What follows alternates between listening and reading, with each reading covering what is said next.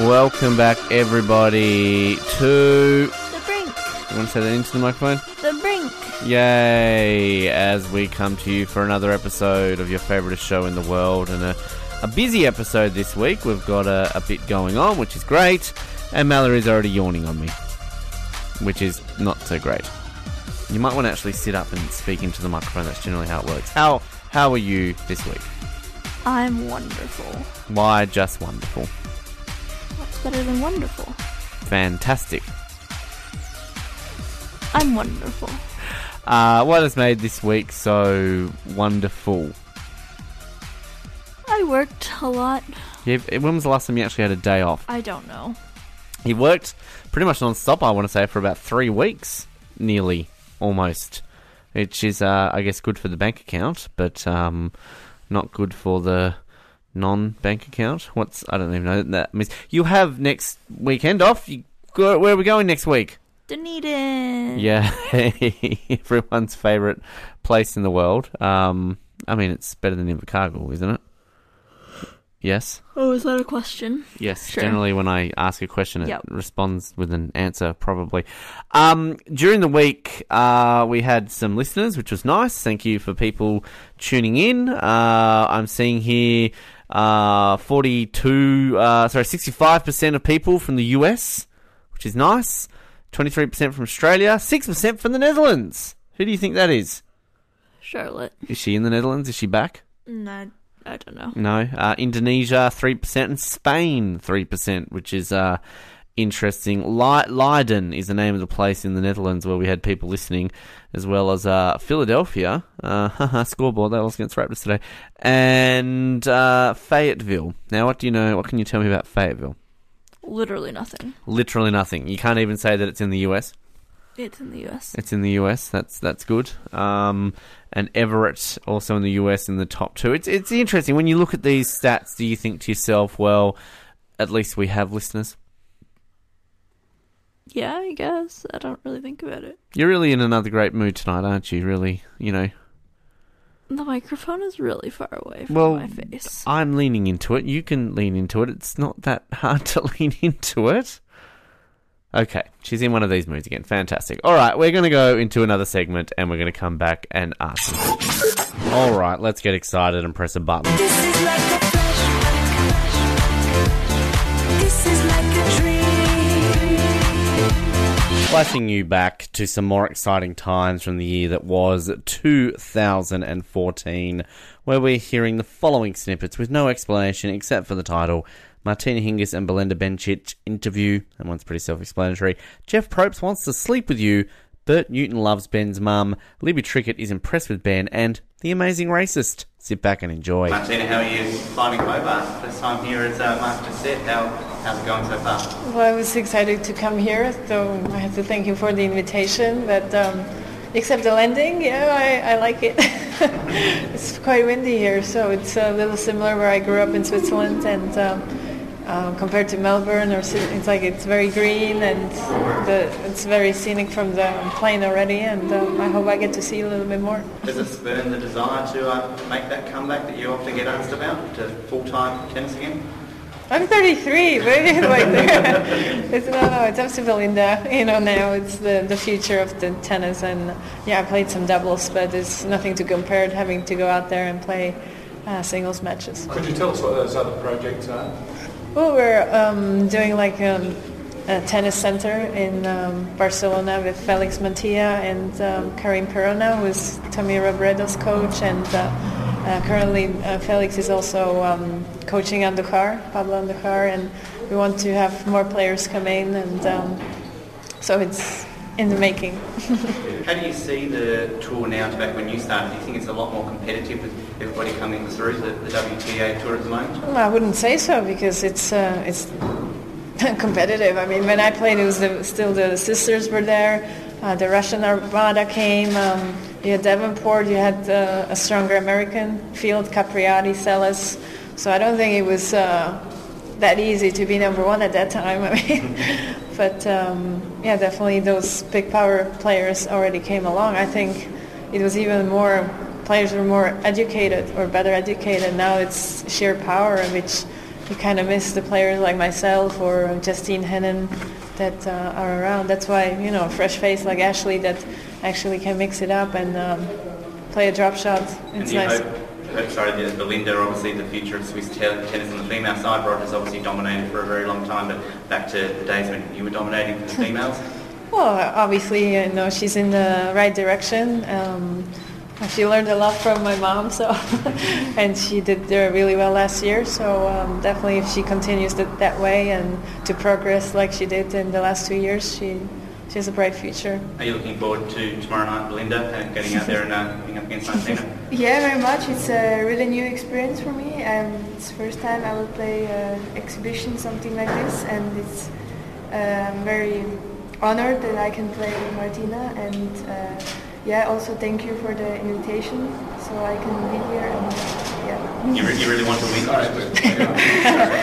I think it's the most important, it's to uh, play a good match for the, uh, for the crowd and, yeah. Have you set yourself a goal for the end of the year to, to be at a certain point? Um, no, I didn't set like a goal that I have to be, for example, I don't know, top. I don't know what, I just try to play from tournament to tournament, so. Is it surprising to see Serena still at the top of the world, basically after all these years? When she was, she was back well, not really. Playing. Maybe if I had her serve, I would kind of be playing too. Kind of helps.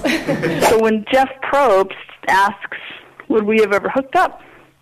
What do I say to him? You mean as friends? And he says, uh, "No, in a sexual manner." And I kind of give him the once over, much like many of you have done to Morgan. Yes. And I said, I don't know, how tall are you? He says, what does that have to do with anything? I said, I think you're, I don't think you meet my height requirement. At this point, there's a little chuckle in the room. Because here's the most average person being cast for the show, basically challenging Jeff's manhood, right? Yes. He says, well, how tall do I have to be? I said, you, six feet. He says, well, Tom Cruise isn't six feet. I said, I have no interest in Tom Cruise. He says, well, Brad Pitt isn't six feet. I said, well, Brad Pitt gets a waiver. And he says, Brad Pitt gets a waiver and I don't? I say, you're no Brad Pitt. Wow, he was just he was just ready to kill you there, I would imagine. and, and, and then the guy next to him, who I'm sure is some sort of bigwig, is kind of chuckling, as are all the women in the room. Mm-hmm. And and he says, well, this is interesting. Who else is in? I said, hypothetically speaking, you know, I'm a married woman. They said, yeah, hypothetically speaking. I said, Ricky Schroder. Do you know who that is? Uh, I believe he was in a season of twenty-four for a little bit, and that was my only... But I, he's like a childhood actor or something, isn't he? Or he was. In the eighties, he was in a show called Silver Spoons. Mm. Which is the... Do you know the show, uh, what's it called? Ocean Girl? Uh, yes. Is that in Australia? Yes, yes, yes. There's like the cute blonde boy. Yep, yep. That all the girls... That that boy would be my Ricky Schroder. Okay, okay. You know, of my formative years. Okay. So I'd say Ricky Schroder. And everyone starts... You know, a few people. Well, what? And the guy says, Ricky Schroder from Silver Spoons? I, I said, yeah, I wrote him a lot of letters when I was thirteen, so I might as well seal the deal. And uh, someone else says, so Ricky Schroder over Jeff Probst, and I look right at Jeff and say, any day of the week. So I, I, I think that set the tone for our relationship. Mm. I'm looking forward to you answering one of our final five then about that. And I will also just let you know, Ricky Schroder is a huge listener to this podcast, so uh, you, you might get a phone call. I have met Ricky. Oh, okay. At a reindeer gig at a celebrity party. I have a picture of me, and for years my husband kind of cock-blocked me. Ricky would be at these things, and I had a hall pass for Ricky. You know, you, yes. When you're married, you get... We call it a hall pass. Is, like if we, is it the five? Uh, is it kind of like on Friends when they had the list of five that you could... Yeah. Yep. Yeah. Yep. So Ricky's in mine. Mm-hmm. uh, so there's Ricky at an event. I'm looking good. I'm wearing my jeans. I got a reindeer on, an, on a rope. You know he's going to be all over that. And my husband, you know, you guys saw him, insecure giant man that he is. Uh, you know, he won't let me get near Ricky because he knows I have the hall, hall pass. And he's worried. He actually thinks someone would find me attractive, which is hilarious and endearing at the same time. Uh, but then we finally meet Ricky, and he's my husband says, I'll go, I can't even talk to Ricky because I'm starstruck. I'm more starstruck than I was when I met Jeff Probst. Wow. Because there is Ricky Schroder. Uh, Anyway, mm. I couldn't even say anything. I was like a teenage girl. It was ridiculous. I, I, I would I would be intrigued to know who else is on your hall pass list, Cass. Well, gosh, who else? Colby Donaldson, yes. Obviously. Yes. Yeah, I took Jeff off after I met him. Well, you're not getting a little bit excited then, then when he kind of mentions the fact, would we hook up? Like if that, I if, think I may have like I may have rolled my eyes and gave him the grin, like really, because Jeff was sitting downstairs. You should have been like, well, um, I've got like five minutes. Um. Like that's the best you can do, Jeff, to try to throw me from my game. You totally don't get women, Jeff. Before I let you go, uh, Bert, I have had the request. Now, now my mother likes to um, sort of uh, know who I'm interviewing, and I, I'll update her, and I sort of say, look, I'm, I'm speaking to Bert Newton today, and she sort of, her eyes have lit up. She's going, oh, oh, you've got to mention that I want to say hello to Bert. And I don't often do this, Bert, so can I please pass on a hello from my mother to you this morning? What's her name? Her name is Kim. Kim? Yes. Kim, this is Bert here. All the very best to you. Thank you for... Uh, for asking after me. I'm sure Ben wasn't telling a lie. I, I, I really hope that you said, well, you know, please say hello to Bert for me. I'm saying hello to you. You've got a great son with a big future, and uh, and I hope that your life is filled with lots of love and good things at the moment and for the future too. The other thing that we're going to do, well, I don't know about Aston, but I'm going to make a television series called The Amazing Racist. It's going to be really racist people rush, running around the world, fucking off everyone. I'd, wow, I'd watch that. Um, right. Amazing racist. well, well, uh, you know, you could get someone. I'm not. I'm not saying that Jared is racist, but I mean, every single country they went to, and they're like, "Oh, I don't bloody speak English." Yeah, yeah, must must get Jared on the show. Hey, um, so I've also been doing a bit of stand-up comedy as well. And if I come to Aussie, I'll let you know. Just, just in the off chance, please do. Any of your listeners, we will. We will. We will come and watch, Christy. We will. I will definitely go to Melbourne. Melbourne. Melbourne. Melbourne. I'll definitely go to Melbourne. I don't know if I'll have if I'll have the, the liquid capital, as it were, to go to a lot of places. But I'll let you know if I do. And um, yeah. If you go to, if so, you go to Melbourne, it's a forty dollar flight down to Hobart. It takes fifty minutes. You'll be right. I'll be right. You'll be right. When, Stay You've with got at least guys. Two people coming to watch. Yeah, two people. You, we'll buy the tickets for it. We'll buy all the tickets for you. It looks Let's like you started. I'll do a Kickstarter. I'll do a Kickstarter, and people can. you you, you, you can sleep on our couches. There you go. You don't even have to pay for accommodation. There you go. You can clean off the clean off any uh, debris that might be in there. Yes, it's just sitting there all the time. So, do you, do you provide a sleeping bag oh, as well? Of course, why not? You know, we'll even. Look oh, that's this. Going a bit look far. We don't have them What's in home. You can save Christy ten dollars on, on no luggage fees. Well, look, look. I, I live in the actual city. Noah lives in bumfuck nowhere. So, um, we we have sleeping bags here. Yeah, bumfuck not not it. Down here. Do they have good fish and chips in bumfuck? uh, no. Did you get a deep fried tarantula? Well, you could actually. I reckon you got a Korean grocer there, so I don't know what they cook there, but well, I'd love to meet. Oh. You know, I've been watching the boat. Ben, it sounds like you should be on The Amazing Race. Oh, I, I probably should be. I'm, on, I'm only racist against New Zealanders. It's fine. Libby Linton, Libby, sorry, Libby Trickett. I'm yeah. getting, uh, the names are mixed up. I'm going back in time. You uh, are. Libby, welcome to the Brink and Edge Radio. My pleasure. Thank you for having me. And what a blast from the past. I, I'm, g- I'm glad you remembered my maiden name. That was very impressive. Oh, look, that just shows how much of fans we are here on this show, Libby. You know, we're, uh, we are stuck in the past, apparently. But uh, long-time fans. Yes. And we're back. You excited? She's yawning again. Well, I don't know why this room gives me the yawns. Well, it's it's maybe this uh, podcast. I don't know. Uh, we are going to ask some more of these emergency questions by Richard Herring. Of course, uh, we are trying to get through all five hundred of them. As always, we're not getting through them all in one week. Uh, but we are now up to, I believe, three forty-one to three sixty potentially. We are, and you get to ask them this week because you haven't asked them in quite some time. So you're gonna, yeah, that's why you're gonna lean into the microphone, because things like that happen. If you hold that, thank you, and lean into the microphone, that would be fantastic. She's giving me a look. three forty-one. What's the absolute worst thing about film? The film Sliding Doors. That's got Gwyneth Paltrow in it. Uh, that's about all I know about it. I don't know. I've never seen it. It's got Gwyneth Paltrow in it. Is that the worst thing about it? I, I, I mean, I don't dislike Gwyneth Paltrow. I couldn't tell you. Have you seen it? No, I didn't even know Gwyneth Paltrow was in it until you said that. Um, three forty-two. How would you feel if you discovered all your memories were implanted and you were just a robot in a tourist attraction where people paid to interact with you? Um, I would feel pretty shocked, I would say. Yeah, that feels like a good answer. I don't know. I feel like it wouldn't be the worst thing. I don't know. three forty-three. What's the th- strangest thing that has entered your anal canal?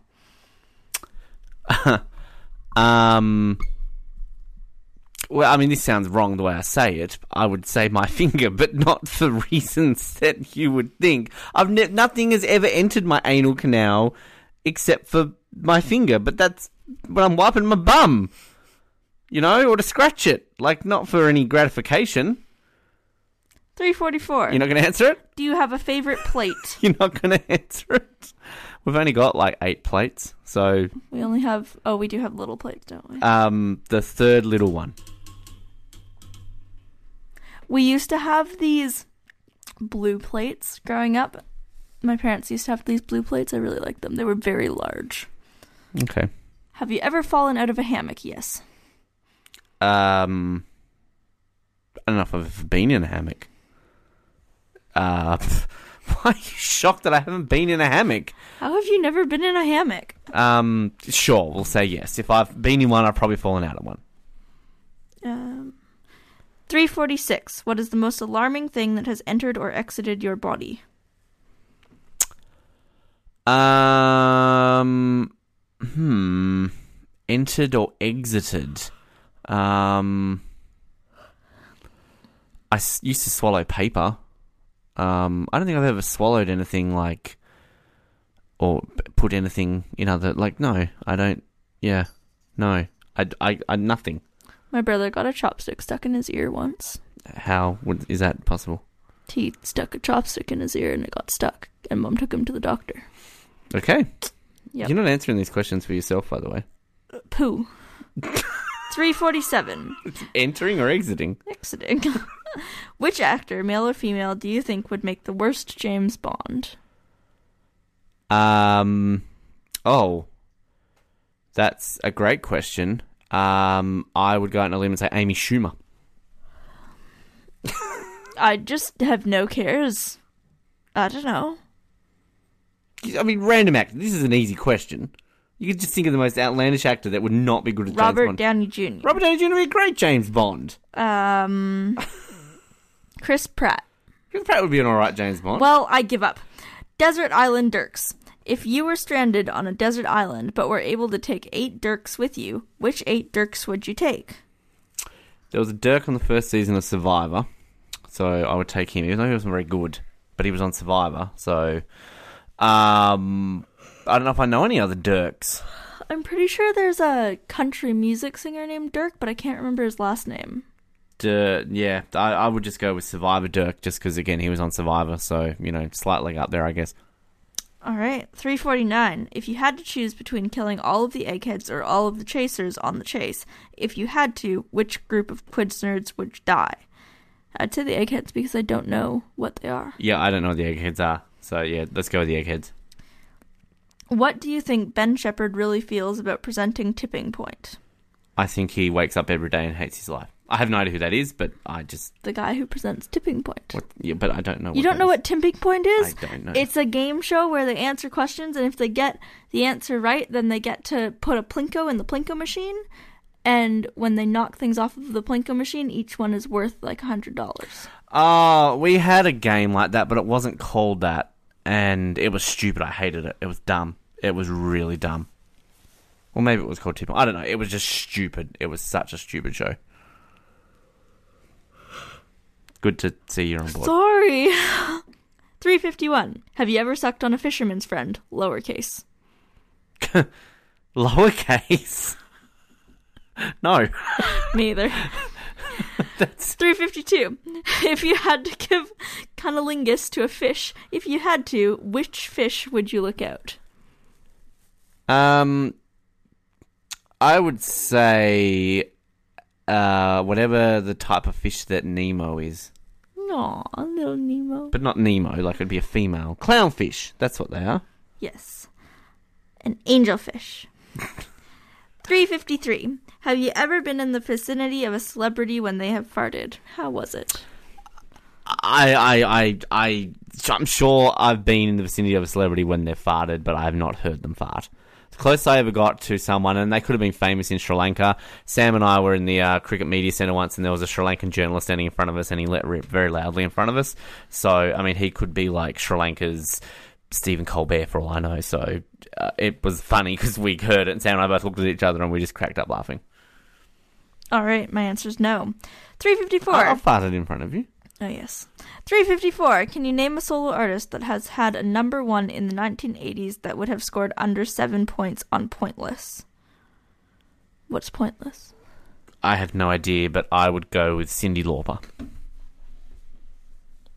Can you name one for me, too? You meant to answer these questions. Um, uh, uh, uh, Eddie Murphy. Yep, that's what I chose. three fifty-five. Have you ever gone chasing waterfalls? Yes. Uh, no, because T L C told me not to. three fifty-six. How many roads must a man walk down before you can call him a man? Three. Rich says eleven. I say twenty-five. Okay. That's why I'm not a man, clearly. Why do they call the place you put your fresh bread a bread bin? Why do they call the place where you dispose of your non-fresh bread a... What? And why do they call... place where you dispose of your non-fresh bread. What do they call? Oh my gosh. Uh, a, a regular bin. I, I don't know why they do it. Um, why is a pant is why a pants called a pair of pants and there's only one of them? Moving on. three fifty-eight. You're not answering these questions. I don't know. We don't call it a bread bin in our country. You could say that and answer it. three fifty-eight. Have you ever been Have you ever been possessed by a demon or been accused of being a demon? And are you a demon? No. Yes. Yes. No, no, no. You're a demon? In the sack, baby. She wouldn't know. three fifty-nine. Have you ever pretended to be your own twin, whether you have one or not? No. I'd, so, I'd like to, but no. Also no, but Sabrina and I used to pre- pretend to be twins, and that was fun. Spitting images of each other. Obviously. three sixty. What is the worst song by the Red Hot Chili Peppers? I only know their most famous ones. Uh, that Give It Away song gets it's a bit annoying after a while because it's like, give it away, give it away, give it away now. Give it like, it's just kind of like, okay, we get it. You want to give it away now, so sure. I guess I'll also choose that one because that's like one of the only four I know. What are the other three that you know? Snow. Snow? What's Snow? Under the Bridge. I don't know Snow. It's a Hey-O song? No. No. Yeah, that's Snow. It's called Snow, and in I like it's um, Hey Oh Danny Danny Danny Californication because that's like oh, you've got to they list like about twenty different U S states or something. It's it's very catchy, but uh, Under the Bridge is probably their best one. So, yeah, all right, thank you for that, and I guess we will uh, do more of them next week. Pleasure to always welcome this person back to the show. Let me first by playing a little bit of D C talk.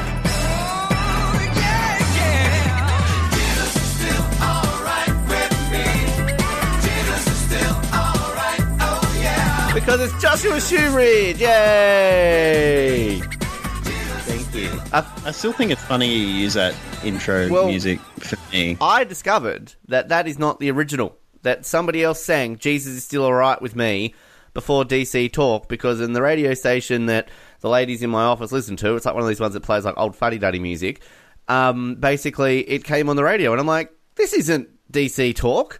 Um, it was like really old. So, yeah. Did you know it was not an original? Wow. Something tells me I did.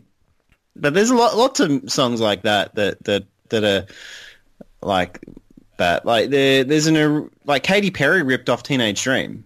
Did she? Didn't know that. Didn't know that. She did. She she ripped it off huh. and turned it to even sexier. Well, Jesus Still Just All Right is a song, a gospel song written by Arthur Reed Reynolds and performed by the Art Reynolds Singers in their nineteen sixty-six album "Telling It Like It Is." There you go. But it's also been covered. Is, is that, was that like a Harlem gospel choir uh, sort of thing? Potentially, but I'm reading here that it has oh. been covered by a number of bands, including The Byrds, Underground Sunshine, The Doobie Brothers, Alexis Corner, The Ventures, D C Talk, Stryper, Shaylee MacDonald, and Robert Randolph featuring Eric Clapton. There you go. Wow. And you know what's funny? Like, only one of those is a hip-hop sort of, you know, rap like group, the like the Doobie Brothers. Doobie Brothers. They're like Doobie. You need Doobies to get into their music, in my opinion. But anyway, people who like that music probably don't listen to this podcast. So, well, speaking uh, of music, I'm excited to be able to press this button. It's that time of the week to play everybody's favorite game show. It's Forget the Lyrics here on the Brink on Edge Radio. Over to the studio. And have original Forget the Lyrics on this week. Yay!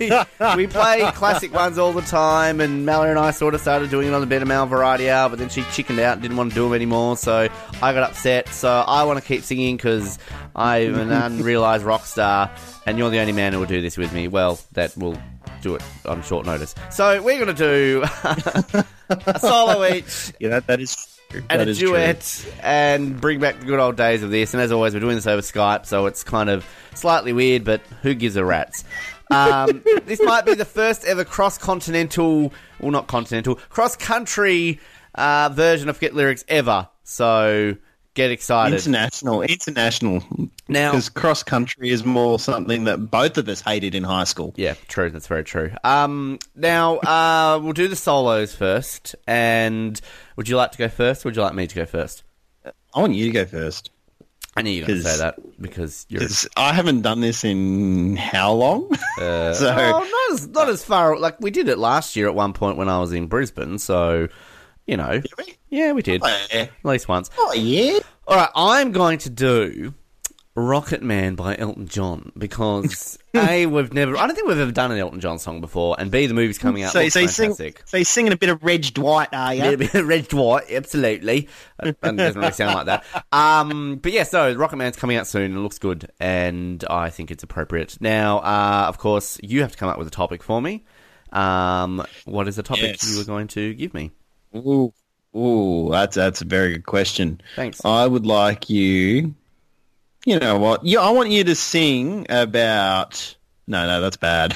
I don't even I want to know. Say, I was going to say Jacinda Ardern, but no, I won't. I can sing uh, about Jacinda Ardern. What's bad about that? Because you'll probably tell me to skin, sing about Scott Morrison, and I have no. nothing on him. Um, I don't want to sing about Scott Morrison. Didn't.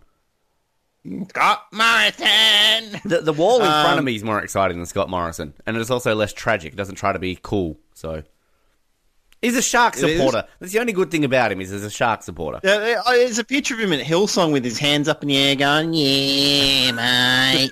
um, um, I'm sorry. I, I was thinking about uh, Jacinda if you want me to. No, no. I want you to sing about the All Blacks. Oh, the All Blacks. Oh, shit.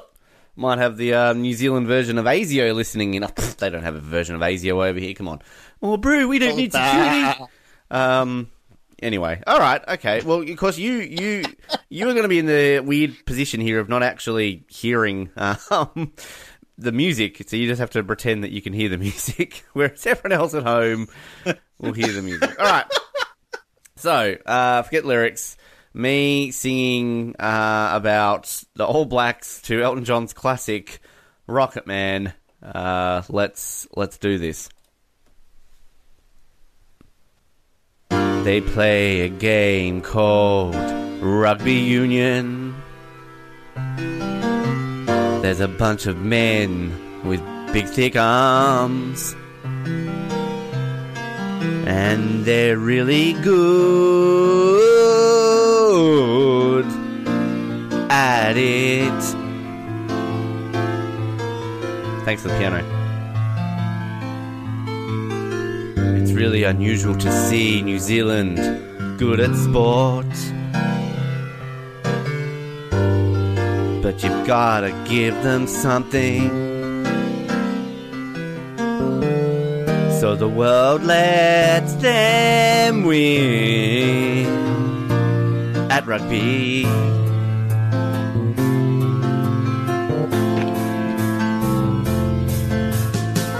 And I think it's time to sing about the All Blacks, because they're really good at their sport. It's weird to say that about New Zealand, because they're the All Blacks.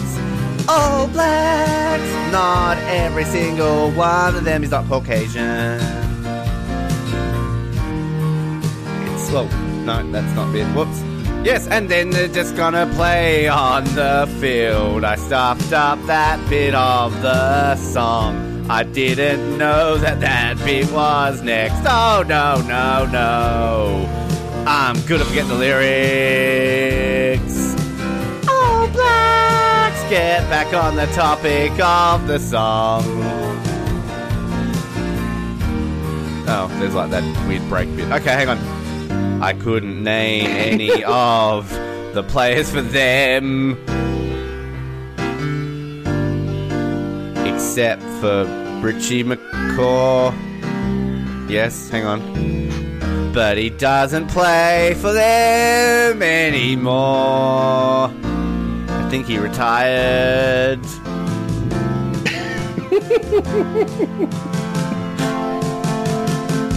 I did actually interview a couple of them the other month.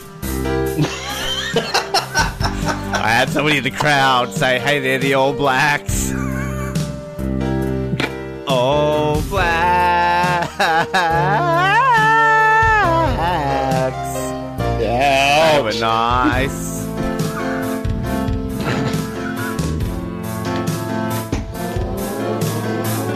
And I think the Rugby World Cup is on this year. The All Blacks have won the last two.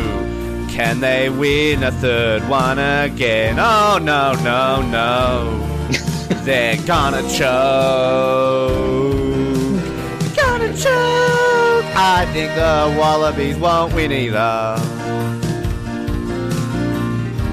Probably like South Africa or something, I don't really know.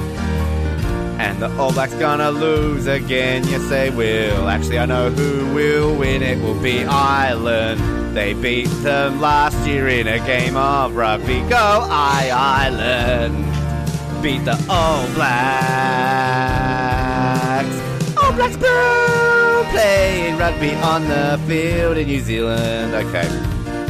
This song goes on for a very long time. I'm going to fade it out. I'm not too happy with that, Josh. I'm, I'm not either, mate. No. I started off really well, and then I dropped a semi-racist line in the middle of it, and I didn't recover afterwards. So, oh my goodness, you just pulled a Isaac Butterfield. Why?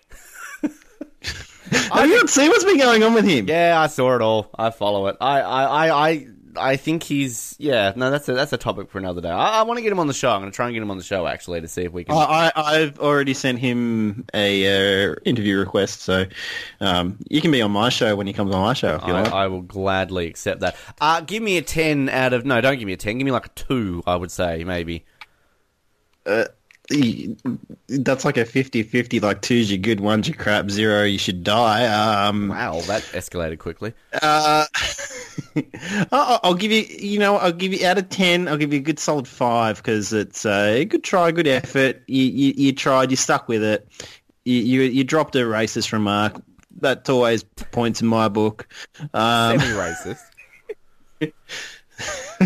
That's what she said. Um... Yeah, no, it was good. You could, um, I reckon the topic hurt you.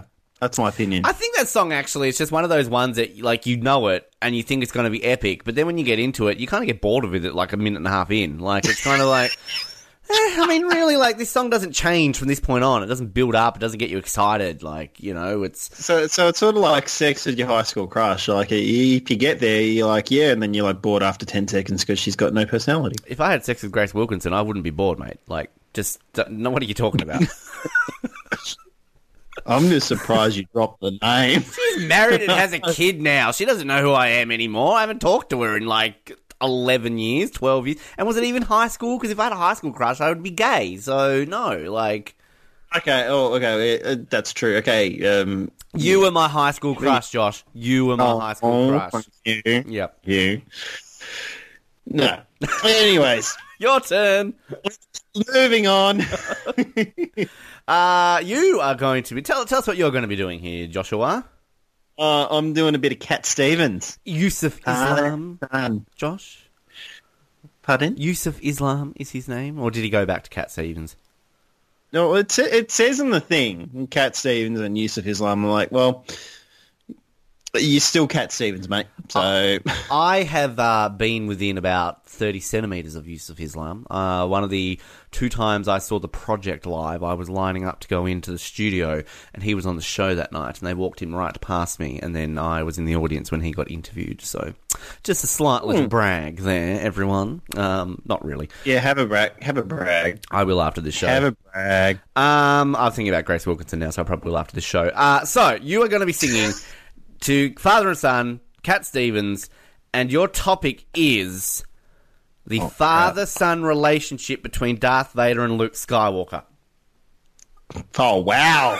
Gave me something I actually know a little I bit about. I thought hard about this one. All right. Moving over to the studios right. now, Josh. You can do it. Over to you. Cat Stevens, father and right. son. Over to you, my friend. Hitting, hitting play right now. Boom, ba-do, boom. Boo boom, boom, boo boom. Luke, it's time to come to me.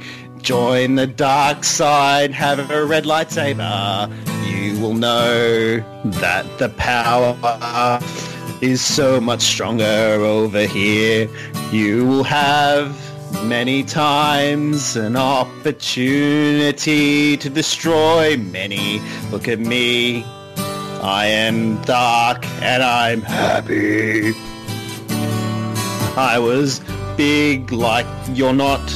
I was six foot, you're only five foot four. I am big. I kill kids and I hate Wookiees. R two is my favorite droid. Yet I built C three P O and you still... Talk to him, but not R two anymore. Do do do. Dad, I want you to be light side, but I know that you are dark. I am Luke, you are Darth. I have a green lightsaber. Red's kind of pussy, if you ask me, but I know that Leia likes me and she hates you. She wants you dead, cause you blew up Alderaan.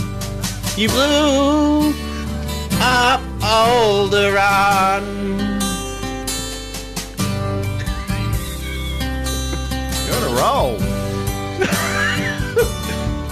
It's a roll. Very beautiful uh, m- musical break right now. Best part of the song. Hell yeah.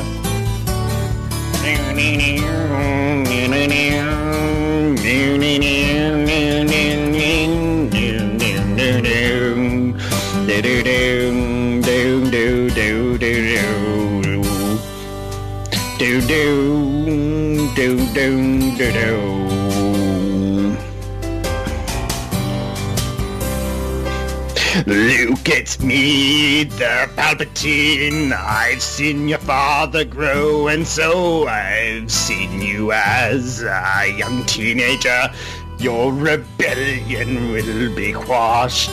Join your father so you can have this sick Death Star ride. I will kill all of your friends so you can be with your father.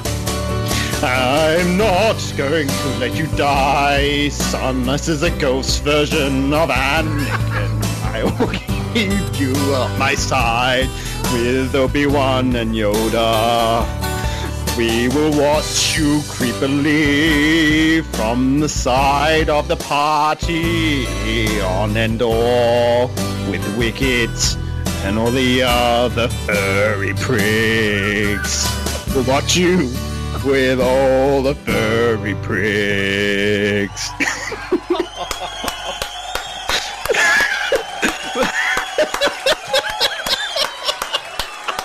Oh man, that was so hard to keep a straight, straight voice on that one. I, I, I'm saying this right now. I've been present for all, however many of these we've done over the course of like a decade. That might be the best one I've ever heard. That that that tops. The Arnold Schwarzenegger, wake me up before you go go. Uh, that on topic the whole time. You you kept in tune. You kept on board. You did random voices before quickly saying that you know you explained them. Ten out of ten, hands down. Oh, mate. Brilliant, brilliant. That was the, that was the Tiger Woods comeback of forget the lyrics. Oh man, that was funny. Nailed it. Absolutely nailed it. Um, I'm kind of nervous now to go into this next one. Um, what are we picking? Oh, yeah. Now, you, you, I feel that you can go first. Um, you're on a bit of a roll right now, so I feel like you, you know, you're you're there. Um, it, it all depends on the on the topic, though. That's the thing. Well, look, I'm gonna. I don't usually do this. Usually, the person who goes first doesn't choose a topic, but. Again, you're, you're on a roll. I feel like you need to be rewarded here. Make it easy for yourself. Give give us a topic that you feel you can easily sing about. Oh, man. Let's do the Marvel Universe. Okay. Done. I think that's, it's fitting. What do you reckon? Uh, I think it's very true, Josh, that it is fitting. All right. We've, we've queued this up, each on our own little uh, aspect here of about uh, the beginning of it. So we're going to count to three. We're going to hit play. This is. Oh, we should say this is the greatest show from the movie, The Greatest Showman. We should really mention that. So, uh, and we're singing about the Marvel Universe. Uh, you've kind of got to... I don't know at what point you want me to come in, but you'll tell me at some point during the song. Okay. All right. We're uh, ready? Hold on. Hold on. Hold on. Da, da, da, da. Yes. I am doing something here to cheat a little bit. That's disgusting. No, I don't want that. I don't want the chronological order. Oh, he's pulling up the list. I am pulling up the list. I need to make sure I'm right. Here we go. Oh, that's Urson. That's Urson. All right. Okay. Okay. So we go. We're going here. Okay. All right. This is always the annoying thing. That there's a. All right. How about? Uh, oh, this is going to be hard. So that's what she said. Oh my goodness. Um. Yeah, just trying to work out. Where, where where you come in? Uh, look, you, you you you get the vibe. There'll come a point where you go, okay, Ben, and over to you. So I, I trust your okay. judgment. All right, we ready? We're gonna hit this. Three, yep, two, one. Let's do it. Ah! Oh!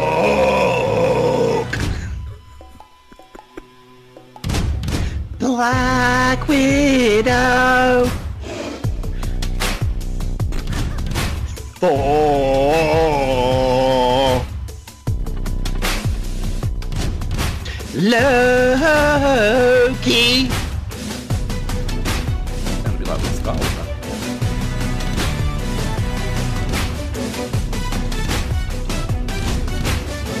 Da, da, da, da, da.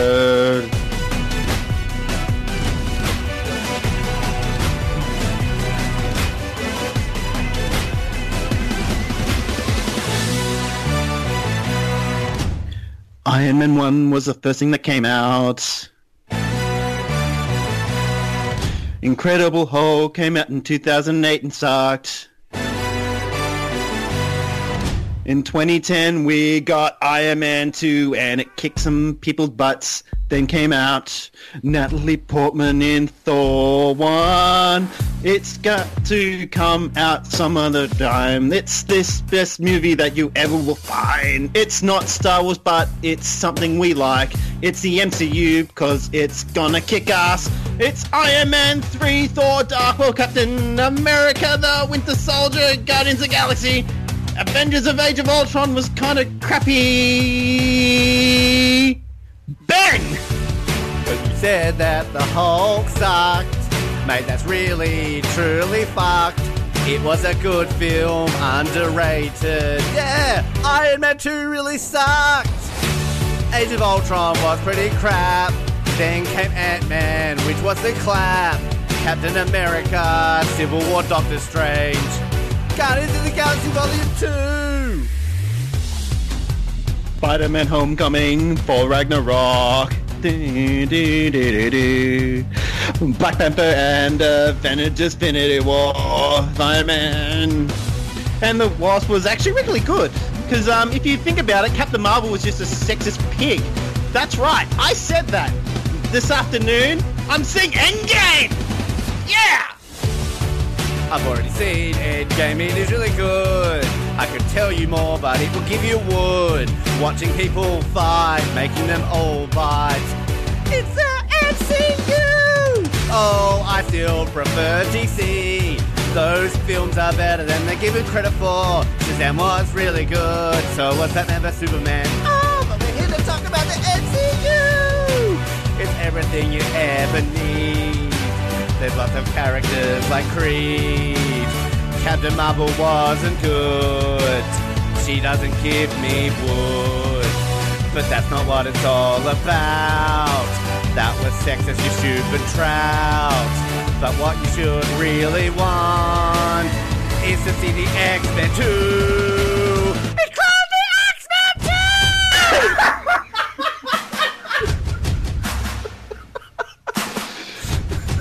X-Men two! Oh end? My goodness. It is, I'm going to finish it up. Spider-Man Far From Home comes out later in the year with Guess Who? Jake Gyllenhaal is Mysterion. And apparently in twenty twenty-two, we get got into the galaxy. I love it! Yeah!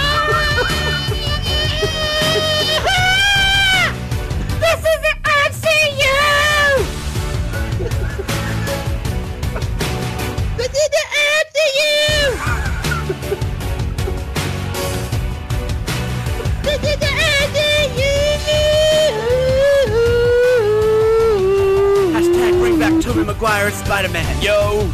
Uh. Hashtag bring back Tobey Maguire as Doctor Doom. Hashtag insert hashtag here, yo. The greatest show. Hashtag Star Wars is the greatest show. Deadpool. James Bond is better than that. Deadpool was the big guy who I love. Hugh Jackman. Aquaman, I just want to marry him. No, he's a pussy. Shave that beard, Jason Momoa. Yo.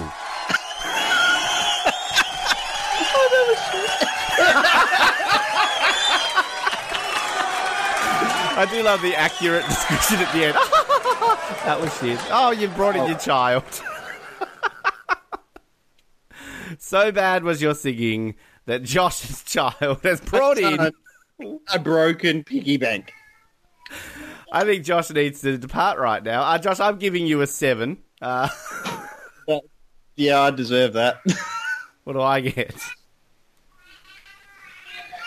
Uh, give me, just give me a second. Uh, give me a number and I'll let you go. Give me a number and I'll let you go. I'm going to give you seven two. Perfect. All right, Josh, go deal with your children. It's been fun. Thank you and good night. We only ever seem to talk to this guy whenever there's hockey involved, and we've waited a month. Well, not really a month, a few weeks really, to talk about things because we thought nothing could possibly be any different in these N H L playoffs. Everything would just go the way we thought it would, so we might hold off during them. But what the hell happened? Uh, welcome back to the show, Colin Hilding. Colin, what the hell has happened in these playoffs? Um, I want to be renamed Colin one out of eight Hilding from Me now too. on. I got one out of eight as well. Like, I think everyone did. Like, this this is ridiculous how these, these yeah. players have gone. I mean, not a single number one seed made it through to the second round. Um, the, the side that tied a record for most regular season wins in the history of the competition, swept by a team that has never won a playoff series in their lives. Uh, I mean, that, that should have been a bit of a preview for what was going to come after that, right? We all thought, oh, that's just one-off. But then everyone, Calgary are gone, Toronto are gone. That's not unusual. But, like, what the hell happened? Yeah, Winnipeg, Nashville. It's just, ah, it's so bizarre. Um, and, and it's funny because it's not just me and you. I can't even tell you how many people, you know, uh, especially once Tampa Bay was out, it's like, well, there goes my bracket. Like, that was everybody. And... so much so that, you know, the N H L, they started advertising all these commercials on T V here during the playoffs before the first round was even over. It says, introducing N H L's second chance bracket. Because they just knew it was like, well, there's never going to be a winner to this thing. We might as well just give everybody a do-over. Have they announced it? Did anyone even, like, what was the highest that anyone could possibly have gotten? Like, have they, because usually they do sort of news around this, wouldn't they? Because... honestly, like, if anybody came out of that picking eight out of eight, they they should be the winner right around right now. Like, yeah. there's no way they shouldn't be just handed the, the chance to win it. Yeah, I, I found something where there was standings, and there's several people who are all, like, three hundred points. Like, I don't know how the points are all awarded, except I, I, did, I barely hit double digits, let alone triple digits. So some people out there might have – anybody who got that high, they did theirs ironically. They're like, no, they were high. You just said they got that high. Yeah. They were high when they yeah. did it. But, like, how else do you explain somebody's like, I'm going to pick Columbus, I'm picking Saint Louis, I'm picking San Jose. Uh, it just never ends. Like, and I think we even talked about last time, like, some of these teams I thought there's a chance that they're just going to flop. Like Calgary, because so little playoff experience recently. Winnipeg, you know, coming off of the high last season, they really struggled at the end of the year. But every single team went down. And I'm happy that at least one of these teams went through. I mean, at least in one series, I'm happy. Uh, in a way, I'm happy. Well, I'm definitely happy for the Islanders because next to the Jets, or sorry, the, the Leafs, that would be my number one. You know, Jets would have been my number three. Um And uh, or Tampa Bay as well. Well, let's just say everybody failed except for the Islanders. So I was happy during one series here. Uh, the Calgary one, of course, being the big disappointment, but it's still a little bit exciting that we're, the teams we're seeing in the second round, we're going to be getting something fresh as long as Boston doesn't win. Well, just uh, just really quickly before I go over that, so I've just, I found the leaderboard, and according to this, there are five people who actually predicted all eight of the winners. Oh.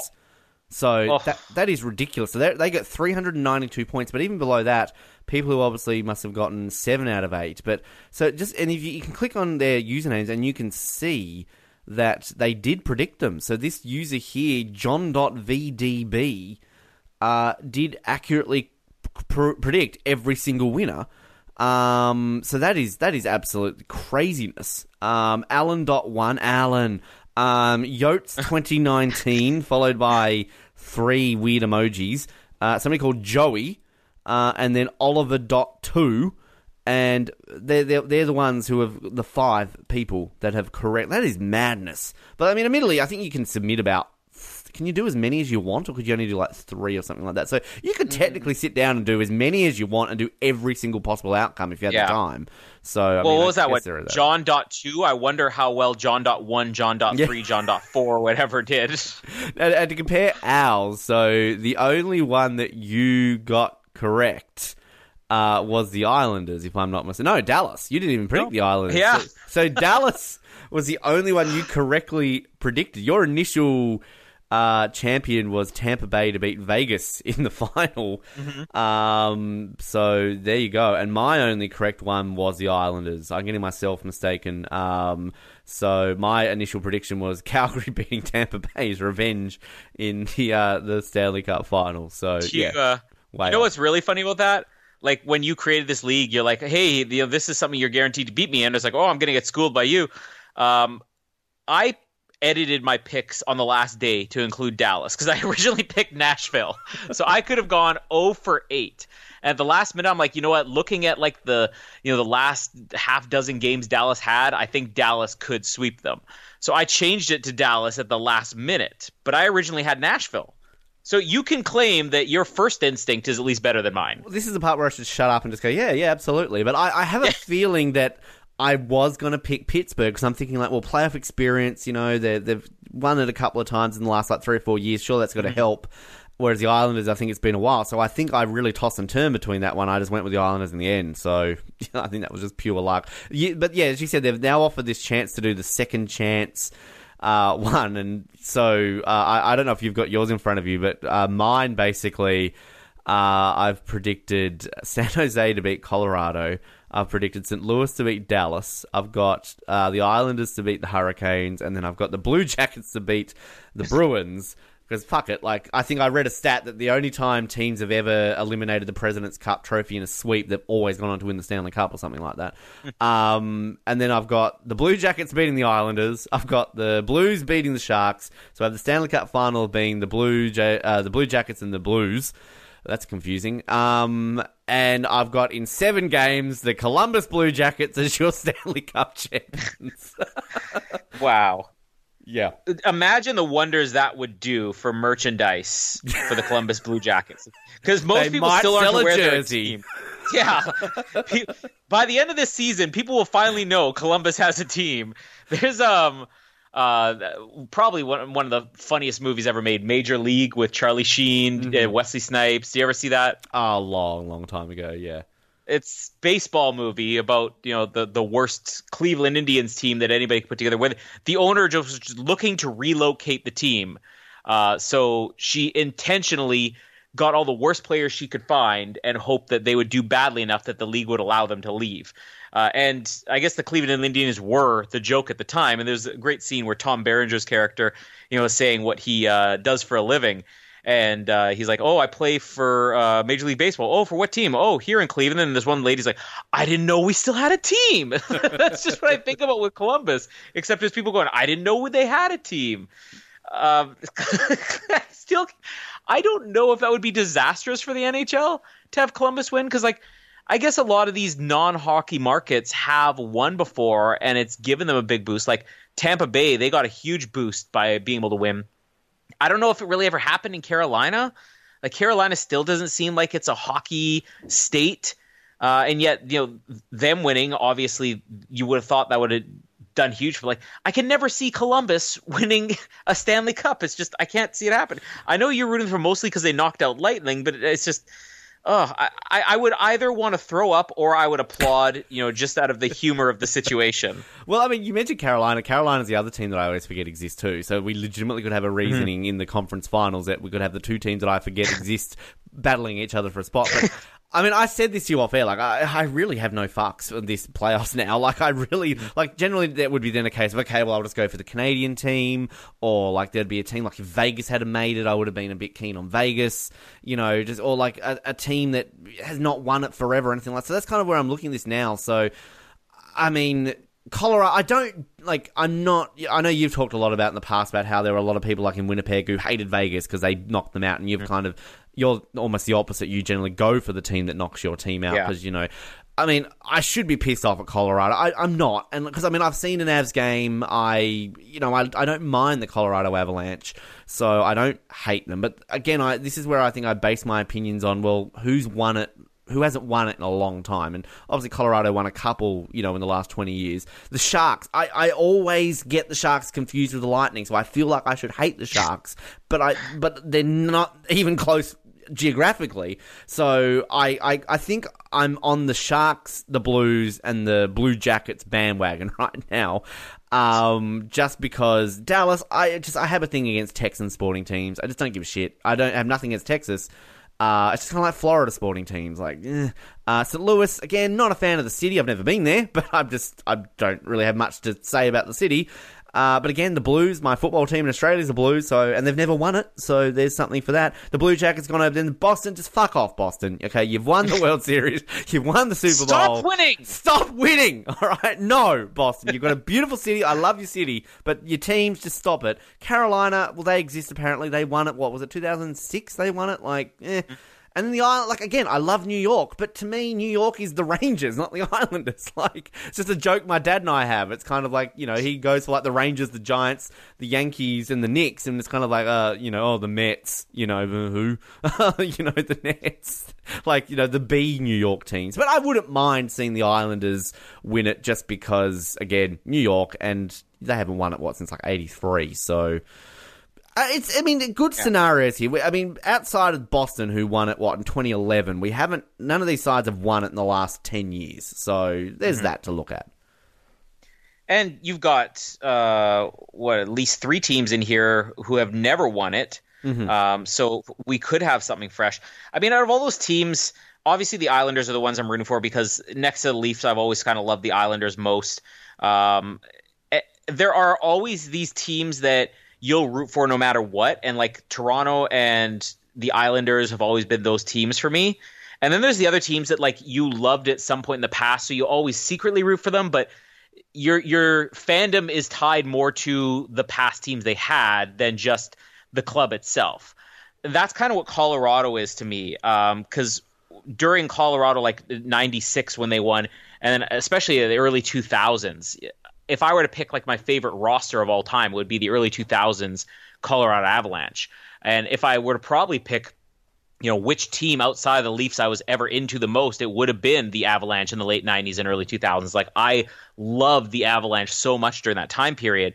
But once, you know, all those great players that I grew up watching retired, I never really followed them as much, but I'm always secretly rooting for their return.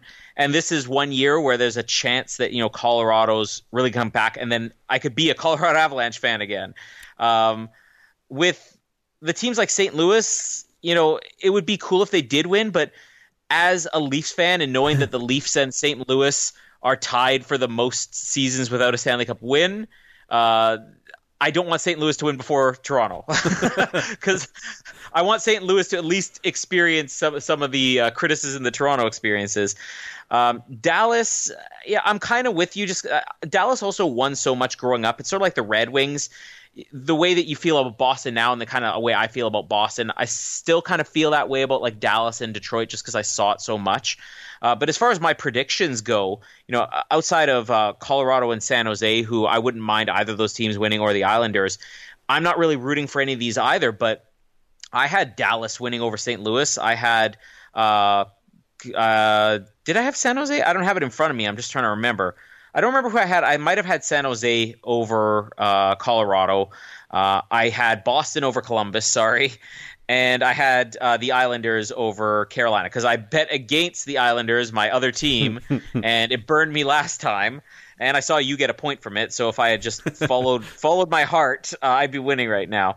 Uh, and then ultimately I picked uh, Boston to go over the Islanders to the finals and Dallas to go to the finals as well. And I predicted Dallas to win the whole thing just because wow. uh, I feel like Dallas is that what Los Angeles Kings were when they won. That team that sort of they, they they squeezed in there just by really doing well in the last, you know, couple of weeks of the regular season and then just blows everybody in the way in the playoffs. So I'm predicting at this point that Dallas is going to win, which means it's most likely that whichever team neither of us has picked is the one that's going to win. So what do our predictions say? Did either of us not pick any of these teams? Well, if you picked the Sharks, I didn't pick the Avs. So, like, the Avs are going to win it. There, there's your winner. Or Carolina, because I don't think either of us picked Carolina as well. Yeah. Uh, two quick questions before we go. Um... As a Toronto fan, though, like, seriously, how are you feeling? I make, I make, I make fun of you, but, like, again, Game seven, again, Boston, yeah. uh, you know, how does it feel? I mean, this is three years in a row where they've been knocked out in the first round. Like, in a way, you could be happy just because they spent so long not even making the playoffs. And with how quickly things get, you know, uh, shaken up, to make the playoffs three years in a row and do well three years in a row, that's impressive. The fact that they had three series that were all very tight, like uh, even though with Washington two years ago they lost in game six, it was still like the closest series anybody had ever seen because they had like endless overtimes in every single game. Um, to lose to Boston two years in a row, I think that's what hurts more than them being out, because by the time they were knocked out, I'd already seen Tampa Bay go down and Calgary go down and, you know, the Jets go down and everything. Uh, so I'm okay with it just because I know that nobody's really knocking Toronto this year because there's so many other teams who did much worse, like Pittsburgh and like uh, Tampa Bay. Uh, I'm just, all I want is next year, don't play Boston in the first round. And then I'll have a little bit more faith, because I said, you know, the last time I was on, just before the first round started, Boston seems to be Toronto's kryptonite. And if they can avoid Boston in the first round next year, then they're finally going to go through. And a lot of neutral hockey fans, though, I think, are saying it's at least entertaining. I've seen a lot of articles saying that, you know, this shows why the N H L is maybe the most entertaining league in all of North American sports, because you have this unpredictability. But then I did read a very good article, too, basically saying how it's not good because, you know, it really just makes the regular season meaningless. And then kind of yeah. you just have this Mickey Mouse sort of stuff going on at the end. So, I mean, what's your what's your take on it? Like, do you think it's, it's good, it's it's bad? Because, I mean, I can see both sides of it, really. I tend to get excited when the underdog teams go through. And I think the first few times that happened, like even as big of a fan of Tampa Bay as I am, when they lost to Columbus, there, it, there was a part of me that was like, well, that's that's something, you know, once in a lifetime, because I don't think any team has ever won that much and then lost that much uh, back to back to back. Like, if you look at the amount of games that Tampa Bay lost in the regular season, uh, what, what would it be? Like six, uh, seventeen, I think, twenty, wasn't it? seventeen games in the regular season, and then lost four in a row. So you could say that twenty percent of their games that they lost in one year were all in one series to Columbus. So in a way, that that made me not have the reaction you did, just because you hate Tampa Bay, but to feel like this is kind of cool. We're getting, we're seeing something that we would never see before. But then when you have eight series in a row of that happen, by the end you're just sort of like, oh, do I have anything left to really get excited about? I think a lot of it does come back to what we talked about last time. You know, this weird uh, way that the, the the teams are matched up with the wild cards and everything, and it not being one versus eight, two versus seven, the way that I think it should be. I think what's going to happen is if if there's a really negative reaction to the way that these playoffs end up playing out, the league is probably going to reassess how the the matchups uh, are determined in the playoffs.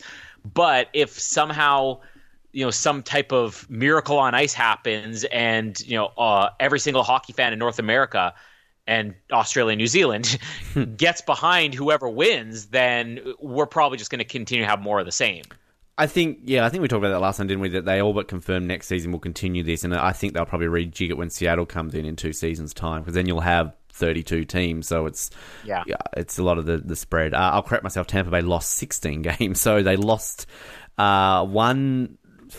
quarter no so one fifth of twenty their games in the yeah, playoffs. twenty percent of their games you to were Columbus right, yeah. in the playoffs. And their coach came out, didn't he, and say like um Columbus were the best team uh in yeah. April. So, sick burn, bro. Um employee of the month for the N H L. Uh, well, actually, the, the the funniest thing, actually, I think that came out of the Tampa Bay loss is just their, their reaction post on Twitter. I've never yeah. seen a team like. Usually, you always see like a um, you know, a team that gets eliminated, you know, just be like, oh, you know, not our night, congratulations, you know, like they're they're always complimentary, gen- politely yeah. complimentary. Which, I mean, for the most part, everybody has kind of done that since, because, you know, that was at the time a shock. But like the way they, they posted it, I don't know if I'm going to be able to find it, because obviously it was a few weeks ago now, but it was just like, you know, we are as shocked as you are. Like, we don't have words to say. And like, it was just, it was very open. Here we go. I found it. We don't have any words, and we don't know, and we know you don't want to hear them. We understand your anger, your frustration, your sadness, everything you're feeling, we get it. This isn't the ending we imagined, and certainly not the one we wanted. Thank you for being there the entire way. Literally, Calgary's was, Sadly, our season has come to an end tonight. Congratulations to the Avalanche. Thanks for your support in twenty... Like, that was it. Like, whereas, like, Tampa Bay, they've done a Ben Waterworth. They've said too much. Like, they...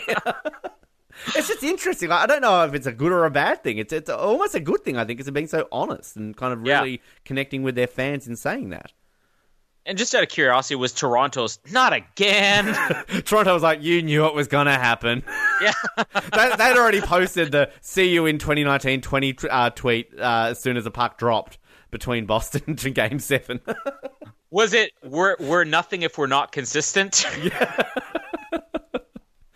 Oh, God. Just everybody in Toronto. Come on, the Raptors are still in it. Like, come on. Like, they're going to choke hey. in the second round. See what it's like to choke in the second round. If the Islanders and the Avalanche go out, I may just start having to watch basketball for the rest of the year.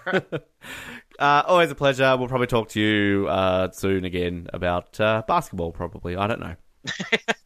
Yeah, by the time uh, I come back on the show, there will be nothing left to be happy about in hockey.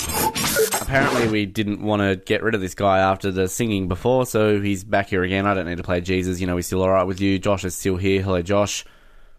Thank you, thank you, thank you, thank you, thank you. Now, um, what's up? no, no, I don't know. We're just, just chatting. Just chatting? Chatting away. Chilling? Just chatting away. Uh, you, you saw Endgame yesterday. I'm I seeing did. it today. Yes. And and I think we, we both, I think we both just enjoy the movie. I don't think we're like we're like, what's the word?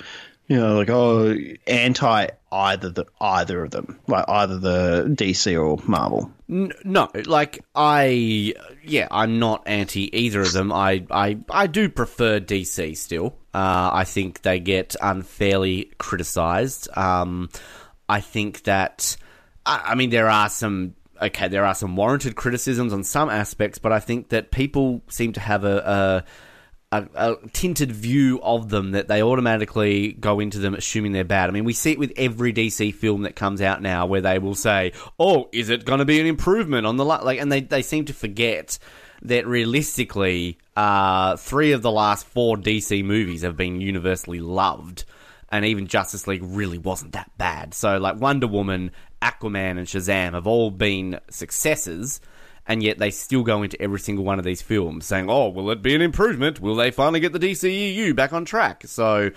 um, yeah. But, I mean, the Marvel... Like, oh, look, I, it took me a while to catch up on them. I had, for a long time, had only seen about two or three of them. And then, sort of, at the end of twenty seventeen, I binged them all and caught up over the space of, like, a month or so. So, I'm not going to sit on here and admit to being, like, a giant, giant M C U fan. I, I love the films. I think they're great. Um...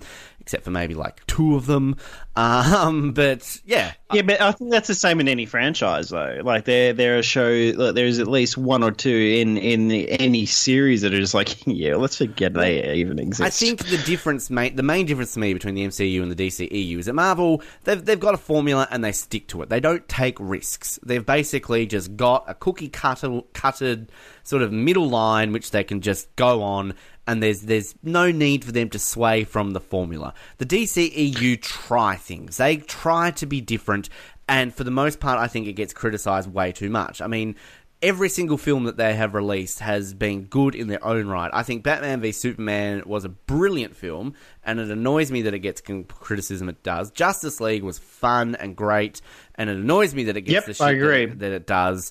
Um, and I think that kind of they all bring their own take on it. And yeah, they maybe don't know what they're doing as much as the M C U, but I think they've had they've had a little less time. They've rushed into some things, but they're starting to steady the ship, and I'm sure they're going to completely level it out soon. So Marvel had a like a, a good five, six year head start before D C E U even got into gear. So I, I disagree, and I disagree on the, on, on on this on the head start. Because, and, and it's not part of the D C E U, but it is D C, and that is the uh, Christopher Nolan's Batman trilogy.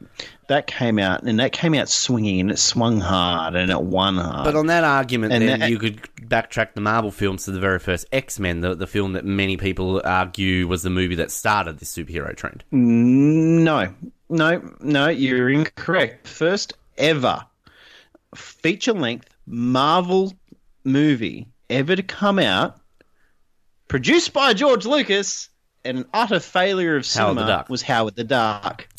Yeah, so I understand that, was, that but if you, I think that if you, you're labeling, I know what you're trying to say, and you, though. And, and then you had Captain, there was a Captain America that was yeah. produced in the eighties, which I haven't watched, but it, I, I saw a clip, and it looks like the mask that he's wearing is he's literally taken a blue balloon and wrapped it over his yeah, head no, and I've, got a Sharpie. I've seen, I've seen, I mean, look, I, what I mean is, is that I, I, I realised there were comic book movies beforehand, because even before Howard the Duck, you could go way back to obviously the very first but, Superman. But then you can go, you, you can still go back to the like Batman, yeah, in the sixties. For, but like, like it's. Yeah, No, no, no, I'm talking like, if we're talking movies, there, there was the Batman movies that came out in the the late eighties, early nineties. But then you have Superman, seventy-seven, and then obviously, you know, sort of from there. But my, my point, like them. But what I'm trying to say is when you, you have this interconnected universe, which Marvel established in two thousand eight with Iron Man. I, I know what you're trying to say with the Dark Knight movies, but they were only ever meant to be a trilogy. There was, it's like when I mean, you could then put the argument in for the, the Tobey Maguire Spider-Man films as well, because that was exactly the same. See, but, but the, the, again, going into the comic books on this one, you can actually argue that Tobey Maguire Spider-Man is part of the M C U because of the latest Spider-Man movie that we received was uh, Spider-Man Into the Spider-Verse, which I don't, have you seen that by chance? I, I haven't on my computer. I haven't watched it yet. It is phenomenal. For what it is, it is phenomenal. Like, don't take it as it's an M C U. Take it, it is it is part of Spider-Man, and it's growing the – it's not the M C U, it's the, the Spider Spider-Verse. It's the, the multiverse surrounding that. And like Nicolas Cage is in it. It makes me so happy. What? He plays a version of Spider-Man. What I think I can appreciate about some of these films now, because the M C U has created this – this world in which movie franchises all need to be a universe and that they're all interconnected and, you know, they're basically episodes of television shows, which, look, mm. I'm not complaining about. That definitely has its positives because, you know, the M C U has done it the best in terms of that narrative structure over the course of eleven years, and other franchises have come and gone and failed and just not try to do that. I do, however, miss a good standalone superhero film, which which you don't need to have fifteen appearances from cameos to set up something here, there, and everywhere else. Like, this is, again, going back to D C. I think that, yeah, they're connected, but they almost stand alone on themselves. Like, Shazam, I don't know if you've seen Shazam, but, like, Shazam... Oh, man, I love Shazam. Shazam was brilliant, and Shazam was a real throwback to the days when you could just have one of these films and just have fun and not have to feel like... Like, let's be honest, going into Endgame, you know, there was all these articles, catch up on the M C U. I probably watched three YouTube videos catching me up, even though I've seen them all. You just want to go in there, refresh. We rewatched Infinity War. You didn't need to do that going into Shazam. You didn't really even need to do that going into Justice League. Like, they're done in a manner in which you can watch them as separate entities, and there's there's a part of that I miss. There's a part of that I like. Like, you, you can watch the Tobey Maguire Spider-Man trilogy as separate films. Like, yeah, okay, it maybe connects it a little bit better having seen the previous ones, but it's like Star Wars in a way. Like, Star Wars is very much like that. So, uh, I understand what you're saying, and I think, like, uh, you could possibly track that down, say, to the early Batman movies, because you could watch them as singular movies. They're very, there's no connection to them at all. James Bond, you don't really need to have seen the first one to know what's happening in the second one. But at the same time, a good standalone action movie, like, say, True Lies.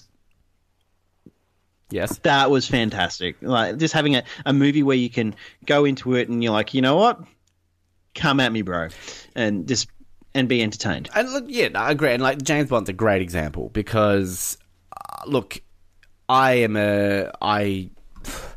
Where do I... So we both are. Well, we like, both it's, are. Look, I've said a lot on double oh seven Download Now by iTunes about my thoughts on the Daniel Craig era, and I don't hate it, but it's not my favourite, and I see what no. they're trying to do, and it's great what they're trying to do, but we're going to have an issue after Bond twenty-five is, are they going to try and continue what they've done since Consider Our, because now they're all so connected, whereas, you know, you didn't have this problem when you would go to a new James Bond actor in the past. Piers Brosnan was leaving, fine, we get a new one, we move on. Roger Moore finally left in his Zimmer frame, fine, cool, we move on, we we don't need to worry about that. Now they're really facing a crisis where, y- you know, how do they continue this universe post Daniel Craig, make it make sense, and kind of have it go forward that way. And like, well, there's the theories. I think you and I have talked about it before about like the long-standing. Yeah, we talked rumor. about a lot. The, yeah, the long-standing the rumor that James in, in, Bond is more than just a. It's it's more of a title given to an agent, which you know can be used, and that is like as you said, this is where you could get then Idris Elba coming in or Gillian Anderson. You know, like you know, do it that way. But it's just I. miss the days. I, I like the oh, solo yeah. days of every two or three years. You just had a Bond movie, and it was a Bond movie, and that's what it was. That's it. It's going back to the to the formula, but that's it. It's going back to the formula that, that that a Bond movie was, and then they changed it to see how it would go, and it worked for Casino Royale, mm-hmm. in my opinion. It I did. think Casino uh, uh, for um, Quantum of Solace, I was. Come it's on, not that's... my favorite movie. It's it's not my favorite movie at my, all. My kitten did a poo about ten minutes ago, which was more entertaining than Quantum of Solace. Yeah, I thoroughly enjoyed Skyfall. Correct. And I thoroughly enjoyed Spectre. Which it gets so much hate thoroughly. now. I really do not like revisionist history in the space of four years that Spectre all of a sudden is treated as badly as Quantum of Solace. It's not fair. Spectre to me is the... I, I put it out there and say Spectre is the best Daniel Craig film. And that's not in a popular opinion with Casino Royale no, and Skyfall I... existing, but Spectre to me...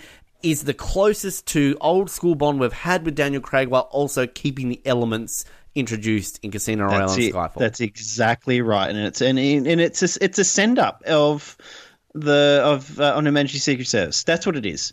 It's set, it's setting up a newer version of that, and which I'm very interested to see how they do with uh, Rami Malek as the new villain. I'm I'm like it wasn't really a secret, but I am I am pumped for Rami Malek as a villain because you know, I, look, I'll be honest, I didn't really know the guy until Bohemian Rhapsody. I'm, I'm a bandwagon guy who thinks he was brilliant in Bohemian Rhapsody. I'm not going to deny that. He was brilliant in Bohemian mm. Rhapsody. He thoroughly deserved the Oscar. And I just, I think the guy seems like a super cool guy. And I think oh, yeah. he's just got that feel about him that he's going to make a good Bond villain. And just just like, uh, uh, I've gone blank Chris on the Waltz. actor's name. That's oh my goodness. He he was just per- he's a perfect villain. He is. He is. And and and he's whispers circulating around that you know he is appearing as well. But I mean, this will mark the third consecutive Bond film where they've hired an Academy Award winner as the villain as well. So that's an interesting little stat. Um, so and I think arguably, I mean, everybody talks about uh, Javier Bardem being arguably one of the greatest villains of all time in Silver. And then I mm. argued in when we ranked all the villains on double oh seven that to me uh, Christoph Waltz was the best Blofeld that we ever had. So oh no, I no no I totally agree because I think like Blofeld is he, his character is so he, the nuance of him is yeah. is so you've got to be it has to be done right and like they've done him that many times in uh, in previous films. But I think having that, that character mm-hmm. plus the personality that was created by Christoph Waltz, just it was perfect. Yeah, like th- that's what he's meant to be. He was meant to be this very subtle. He, it's essentially he's the the the the James. If James Bond was a villain, that's what Blofeld had to be. Yeah, well, I mean, that's not the first time. Yeah, and that's not the first time. I think he's the James Bond-esque villain in the, this era of James Bond. I mean, we have seen that if James Bond was a villain trope before. I mean, Alec Trevelyan was all but an evil James Bond, you know. Um, I want to see a reimagining of him. Yeah, Scaramanga was all but a, a evil villain version of Bond. You know, we, we've had it before. Um. So, but yeah, like in this day and era, and I, I just, but, there, but but there was a personal touch to it, though. It was an, a beautiful touch to it, making it that oh, his father brought it, brought James in, and he hated him for it. The thing I just I just find it very intriguing, and like, look, I, I I often think about whether I'm more of a fan of James Bond or Star Wars, and I don't know if I could make that decision, but I I probably would say I'm. most excited in the next twelve months for Bond twenty-five. I'm more excited for Bond twenty-five than I am for Episode nine, if I'm being completely honest. Yeah, I'm, I can be very honest and say I'm more excited for Star Wars. Well, look, I'm I'm uh, extremely uh, yeah. excited for Star Wars. I'm not going to say I'm not, but I just I think that um, I don't like. I think The Last Jedi has just still left a bit of a, you know, sour taste in my mouth. See, but that goes against what you were saying before. In in in that, you know, the Marvel has a pattern and they follow a pattern. There was no pattern that was followed in Star Wars: The Last Jedi. But how is that going against? Diff- but how is that going against what I'm saying before? Because you were because you were saying that D C are good because of the fact that they try new things.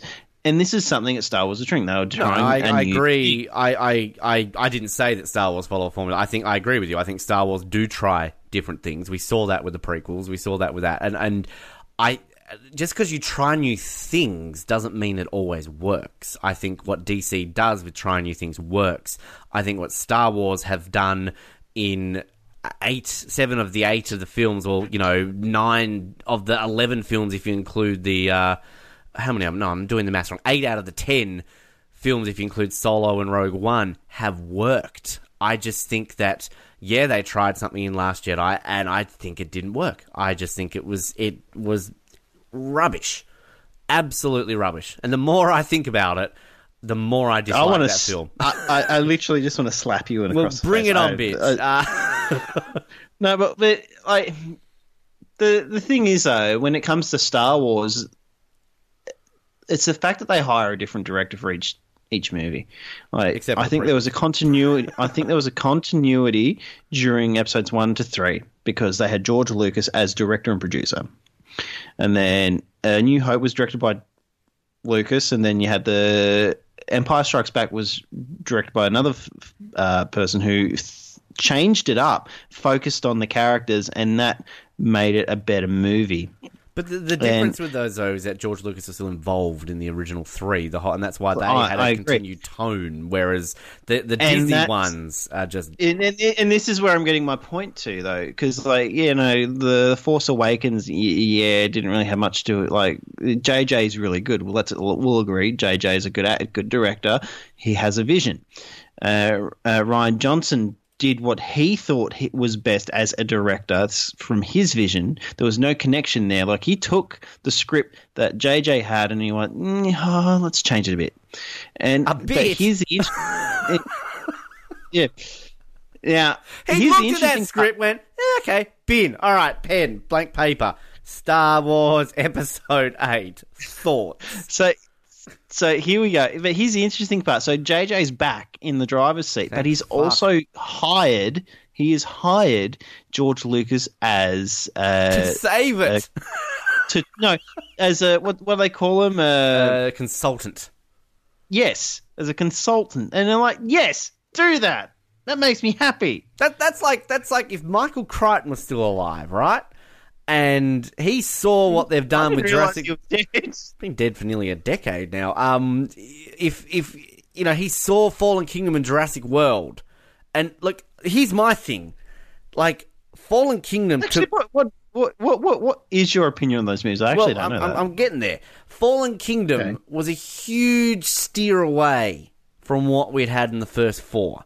Right, we we tried something different, and a lot of people hate on Fallen Kingdom now for that. I hate on the twist with the human clone, dumb, stupid.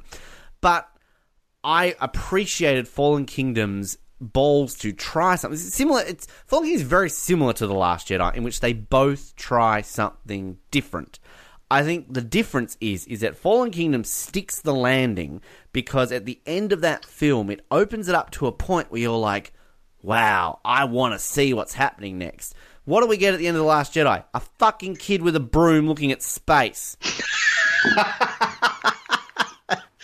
I'm more excited for the books that she had in the drawer, but anyway. But, but, but like, but seriously, no, I agree. I, I, no, Josh, Josh, Josh, I, I, you have to admit to me, as the biggest, the biggest Star Wars fan than me, that you can't be excited for a movie when there's a kid with a broom looking at space.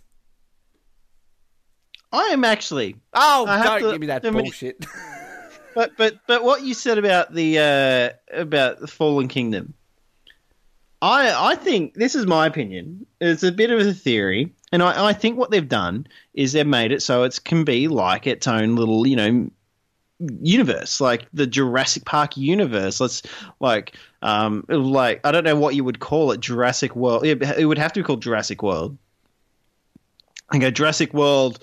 San Francisco, the T-Rex, destroying San Francisco, or the velociraptors of Arizona, or the ter- the pterodactyls of Argentina, like that sort of thing. I'm actually I wanted to see how the lion went against the T-Rex. That would have been a I think Pretty the overall cool. thing with Jurassic Park is that at the end of the day, Jurassic Park isn't in the same vein as Star Wars, just because Star Wars was created to create a universe. It was created to have trilogies and stories that spread across multiple movies, and in such a universe that you can have your Rogue Ones, you can have your Solos, you can have your Clone Wars T V shows, your Rebels, you know, your Mandalorians. You can, you can have all of these things. Mandal- Mandalorian! That too.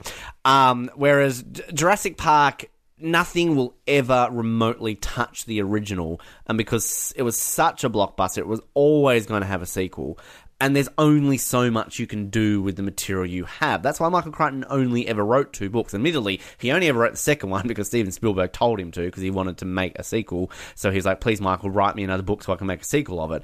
Um, but it's a gift that keeps on giving, because, you know, Fallen Kingdom had a lot of elements from the, the Lost World novel that they'd never used before.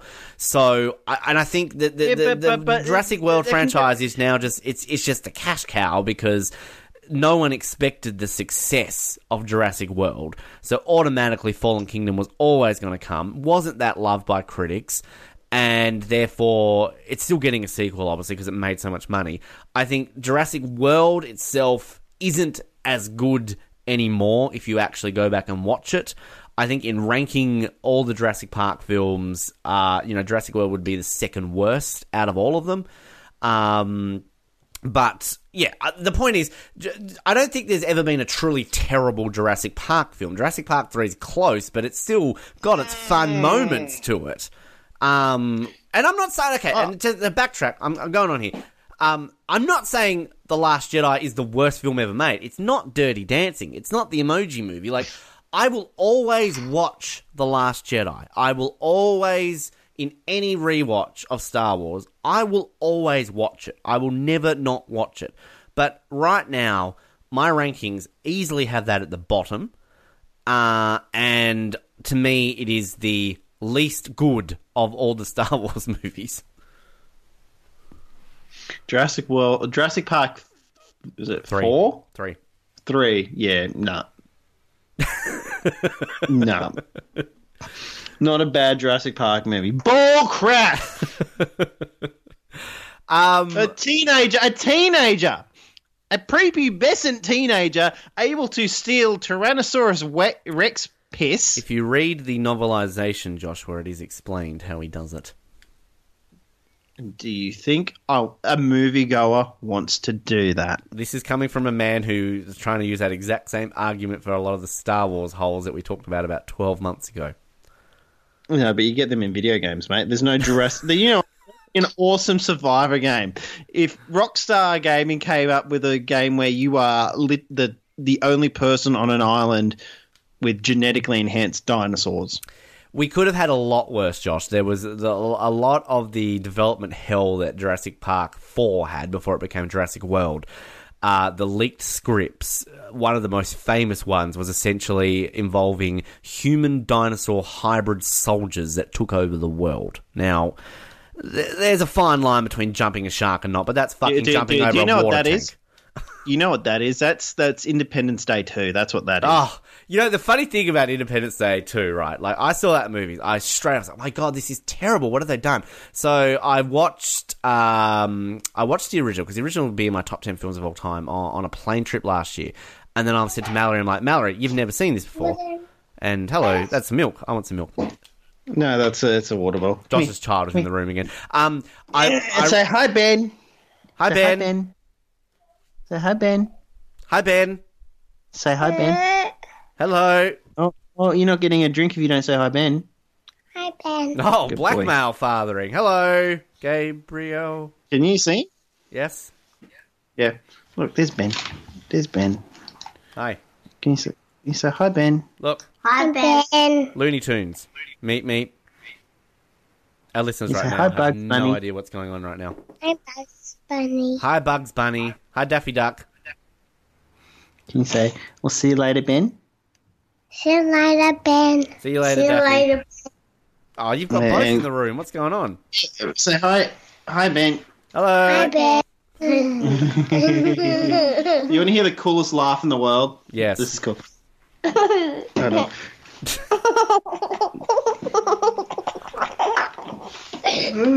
Josh abusing right. his child on camera. Pretty good. All right, you, All right. off, off you guys go. I'll be out there in a minute. Do you need more Octonauts on T V? Yes. Uh, yes. Uh, don't touch. Uh, don't touch, Gabriel. Um, I'm on Ninjago. We have Ninjago after. I really wish this was live. This would be hilarious right now. No. Dad Keep had it in. A lot of Octonauts. He, he just had that. This, this is the arguments I got to deal with. You know what's hilarious? In twenty years' time, like, doesn't mean a w- like we had parts of this when we were kids. Mm-hmm. I agree. Mm-hmm. Yeah. They just had that much. Yeah, and you can have some. You can have that much Ninjago after this one. Okay, off you go. Oh, you got so excited for that! Wow. Um, parenting one oh one by anyway. Josh. So I was saying, I made Mallory watch Independence Day for the first time. She kind of looked at me and she was like, eh, I mean, it was good, not as good as you make it out to be. I'm like, oh. So anyway, the point is, afterwards, I'm like, okay, I'm going to watch Independence Day two again. It's been a couple of years. I, I, I've got to give it another chance. I got like thirty-five minutes into it. I had to turn it off. I just, I couldn't.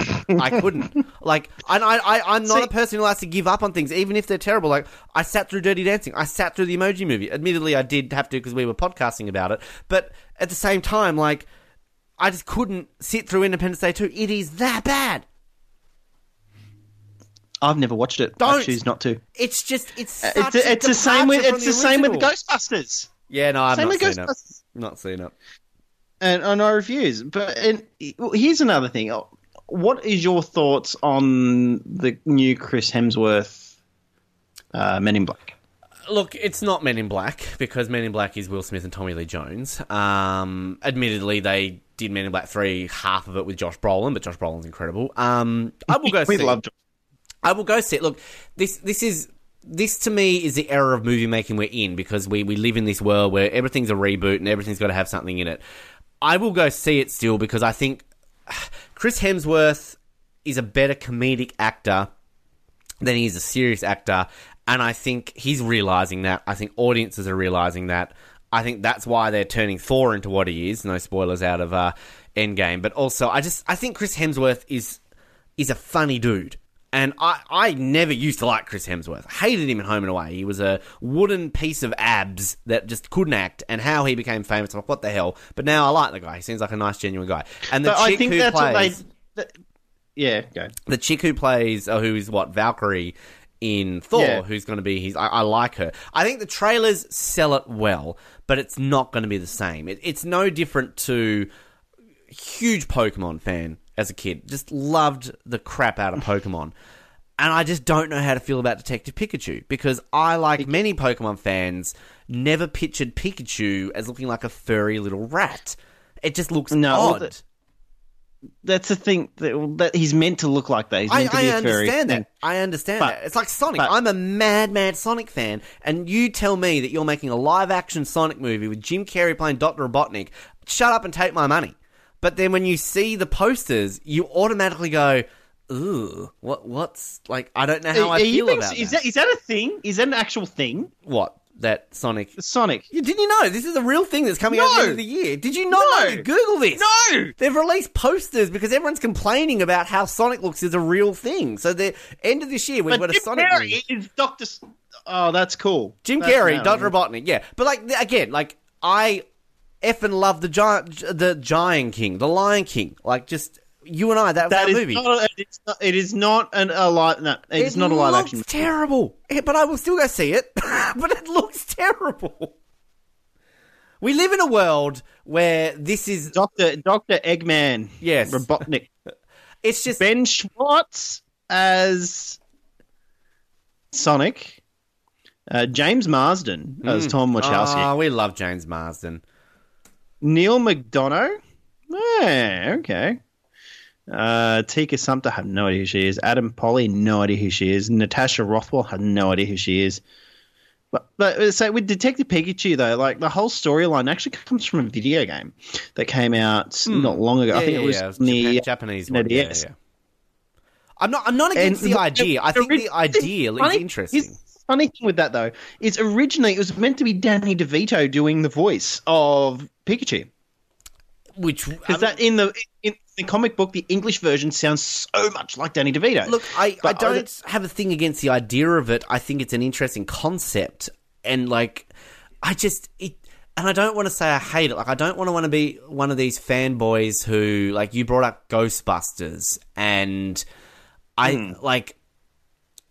I'm not saying you're one of these people, and I'm not saying everyone was one of these people. There were definitely people who refused to see it on grounds of sexism. I'm not saying everyone. I'm saying there were some. For the majority mm. of people, which I think got construed into a sexism uh, debate, which wasn't, I think people just don't like things being messed with that... That don't need to be messed with. And it's not. it's not a case of, like... You're jumping on a trend of this this level where it comes to diversification, which mm. I understand that, yes, that the majority of the film landscape and pop culture landscape can be dominated by the white male. I'm not debating that as truth. The difference is, is that you have iconic characters across pop culture that are of all different genders and skin colours and sexualities. You don't need to take ones from history and change it to try and create that diversification, because that creates divide. And I think that's the issue people are not understanding. Like Captain Marvel, for example, great that they have a female superhero. Wonder Woman, great that they have a female superhero. Black Panther, great they have a, you know, a, a non-white, a black... Uh, he's black. It's called Black Panther. A black superhero. You know, it's great that they yes. have these, but but they're original entities. They didn't have to go, oh, fuck, we need to make Superman a woman. Mm, and, okay. Okay. I'll, okay. I'm going to... Okay. If you tell me Wonder Woman used to be a man, Josh. No, Captain Captain Marvel originally was a man. Nick Fury was originally white. Um, Things like that, I think, they're, they're, are slightly different in the fact that when you have... How do I put this? Like, if you get these sort of minor ones, which I think, like, that aren't overall, like, I don't know how to word this. I mean, no, no, no, it's it's it's tricky because I think I know what I'm trying to say, and it's got nothing to do with me being feared that I'm going to sound racist or anything. It's got nothing to do with that. It's it's it's a case of like, like okay, James Bond, for example, Felix Leiter. Obviously, um, he's gone through that many different. Uh, like he's been actors. old, he's been young, he's been this. I mean, I think he's like... only been played by the same actor twice, and they weren't even consecutive movies. But the thing with Felix Leiter is that, like, he's just such a side person, which it, uh, to me that's it's in, he's never really described who he is. Like, it's just, you know, he's a helper, so you can easily get away with that. And I think in a lot of these comic book movies, you can easily transfer what somebody looks like. It's uh, I don't even know where I'm going with this. The the point is, is that I think that. You, you can have a level of of rebooting things, but like you like ideas that James Bond should be a woman is just it's just ridiculous. Like, that's like saying in thirty years' time, oh fuck, we better make Wonder Woman a man. Like, it's just look, look, look there are times where it works, and one of the times where it's worked is the way that they do Doctor Who. Like, yeah, well, they... Doctor Who is easily... You can do it. Like, I, I didn't get... I, I've, yeah. never watched, I've never watched Doctor Who. Never watched it. But I understand... Me either. I understand enough about how... And I think Doctor Who is very clever in that when they wrote it in the sixties, they automatically did it in a way where you can transition the Doctor into somebody different easily to open the door for new actors playing this for it to last as long as it has. So to me, Doctor Who is easily done as let's make it a woman. And going back to my point yeah. about James Bond, that if, for example, in Bond twenty-five, to get rid of Daniel Craig, they... they do this fan theory, which if people aren't familiar with, that the the words James Bond, the title of James Bond, isn't a name, it's a title given to an agent. If that is confirmed, I'm to not the against... double oh seven, to the yeah. double oh seven yeah. agent. So every agent in the history of M I six who's double oh seven is just going to be called James Bond. And, like, look, there are definitely ways around that which it doesn't work. But, look, I, the point is, I'm not against that. I think that is a good way of adding continuity across twenty-five films. And if that is the case, then if you then had a female James Bond, I wouldn't be opposed to it. If you then had a black James Bond, I wouldn't be opposed to it, because you can work that into it. I think that's clever. But, like, for them to turn around and say Bond twenty-six was just, that wasn't a theory. And like, oh, well, we, we you know, James Bond is going to be black or James Bond's going to be a woman just because, you know, we're trying this trend out right now where we've got a diverse... Like, no, because if you flip things over, it would be a huge outcry if all of a sudden Shaft became white. Um, you know, Blade became white. Wonder Woman became mm. a man. Like... You know, you couldn't do it because, and this is the double standards of the world we live in right now, that people right now are saying, oh, Ben, you're a straight white man, you're in the patriarchy, you can't say that. No, fuck it, I can say that, because if you want to be, quote, sacred about a character, then if you can hold that for a one gender or one skin colour, you can do it for all genders and skin colours, and therefore you can do it for that side of things. I just came across as a prick. It, I don't care. No, well, I, I totally agree with you.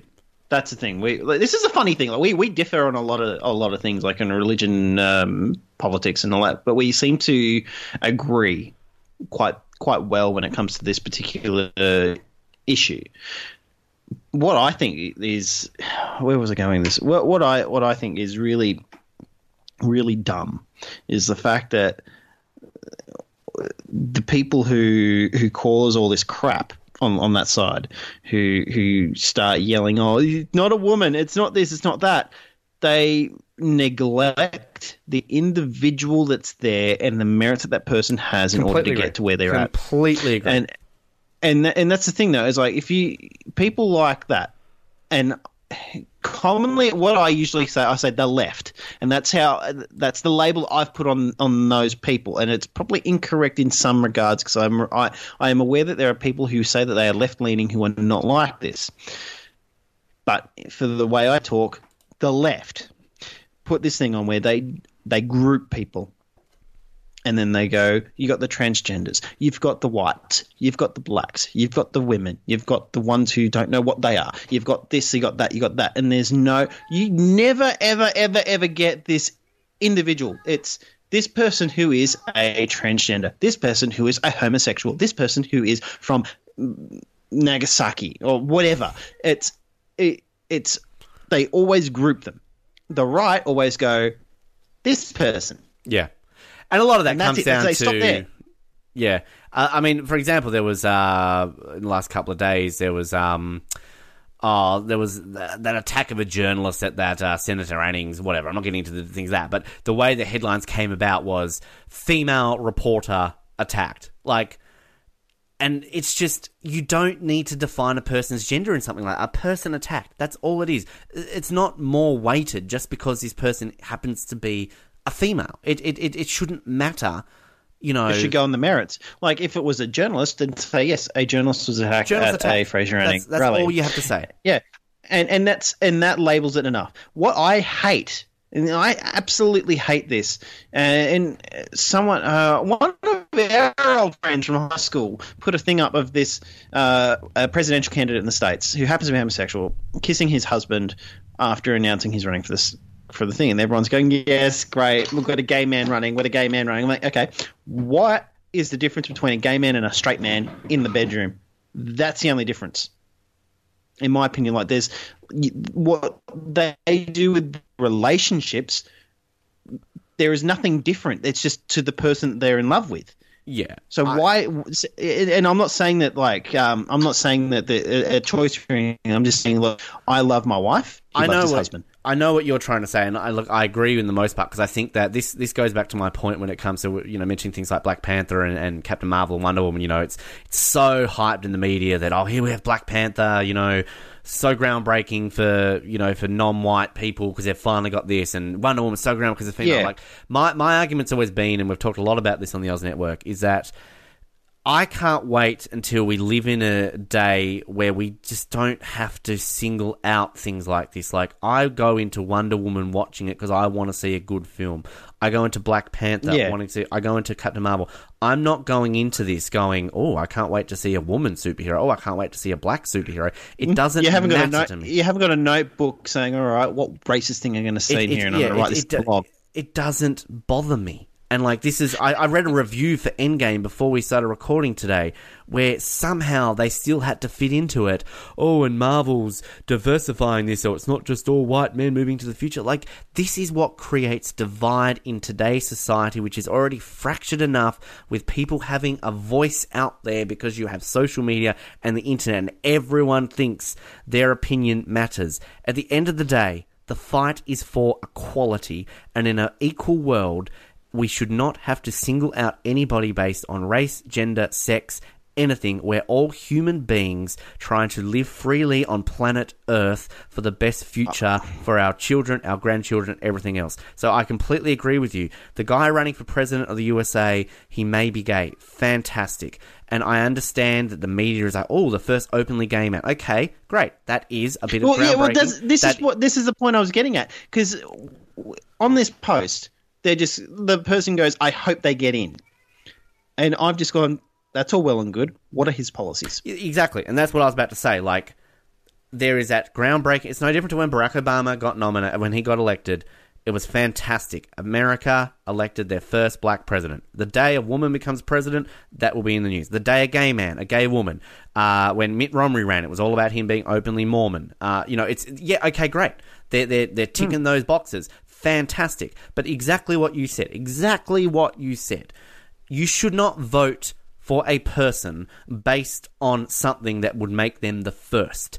Like, you go into these mm. things judging a person on their policies. Now, I, I know for most of my life I have voted for one party.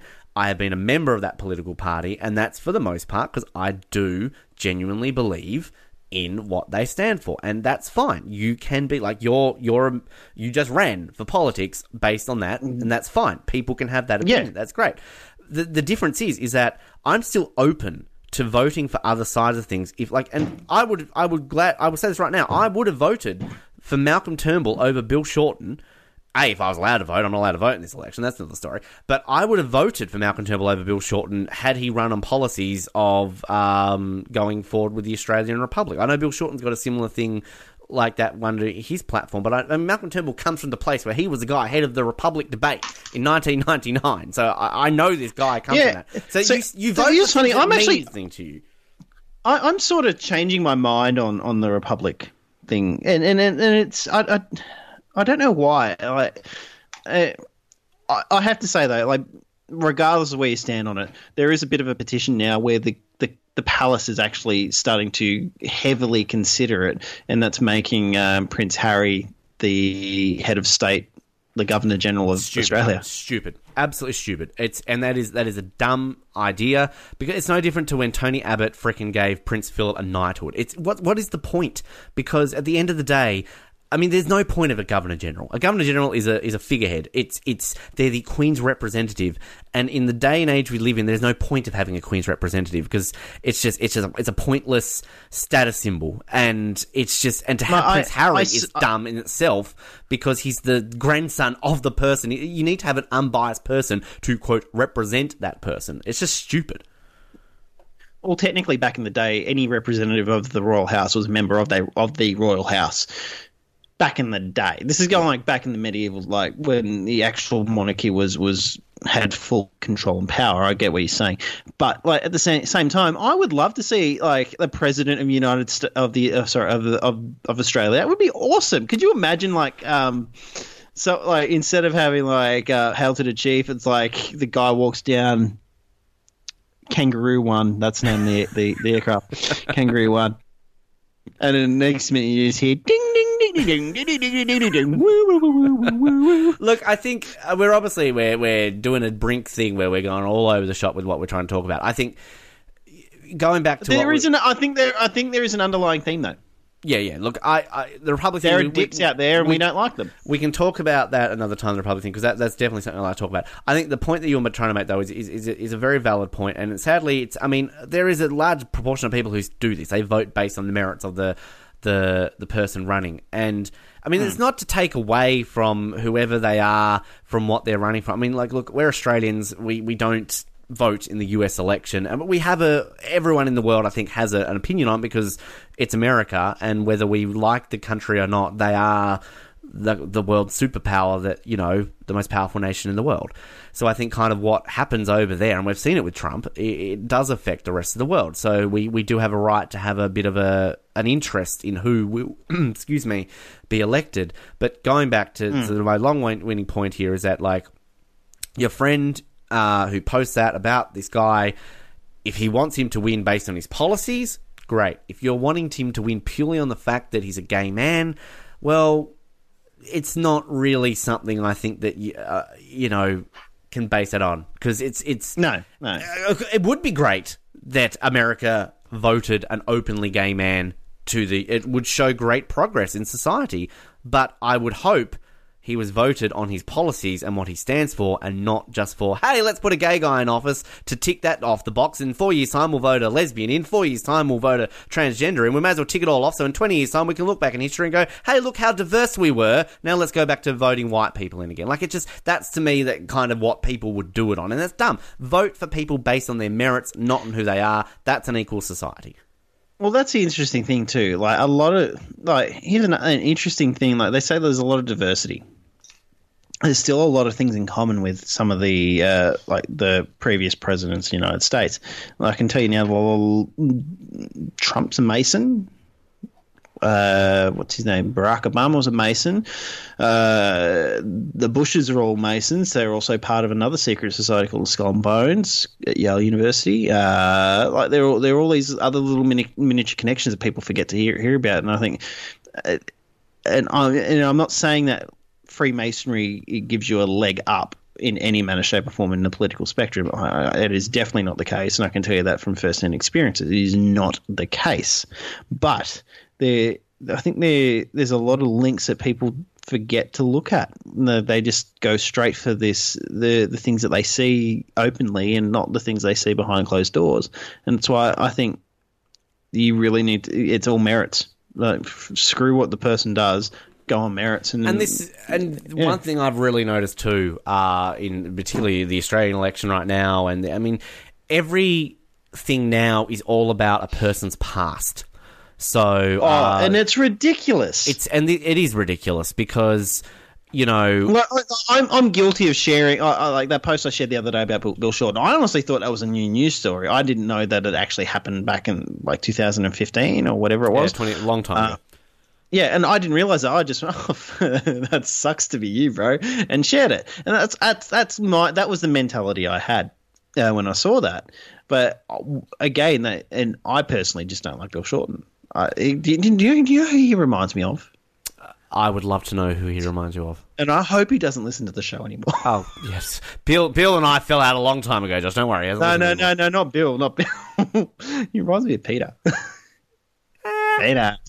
No, Peter, did, he doesn't ever listen to the show. When we try to get all the old co-hosts on the show, he basically fobbed me off the most. Um, no, look, I think the, at the end of the day,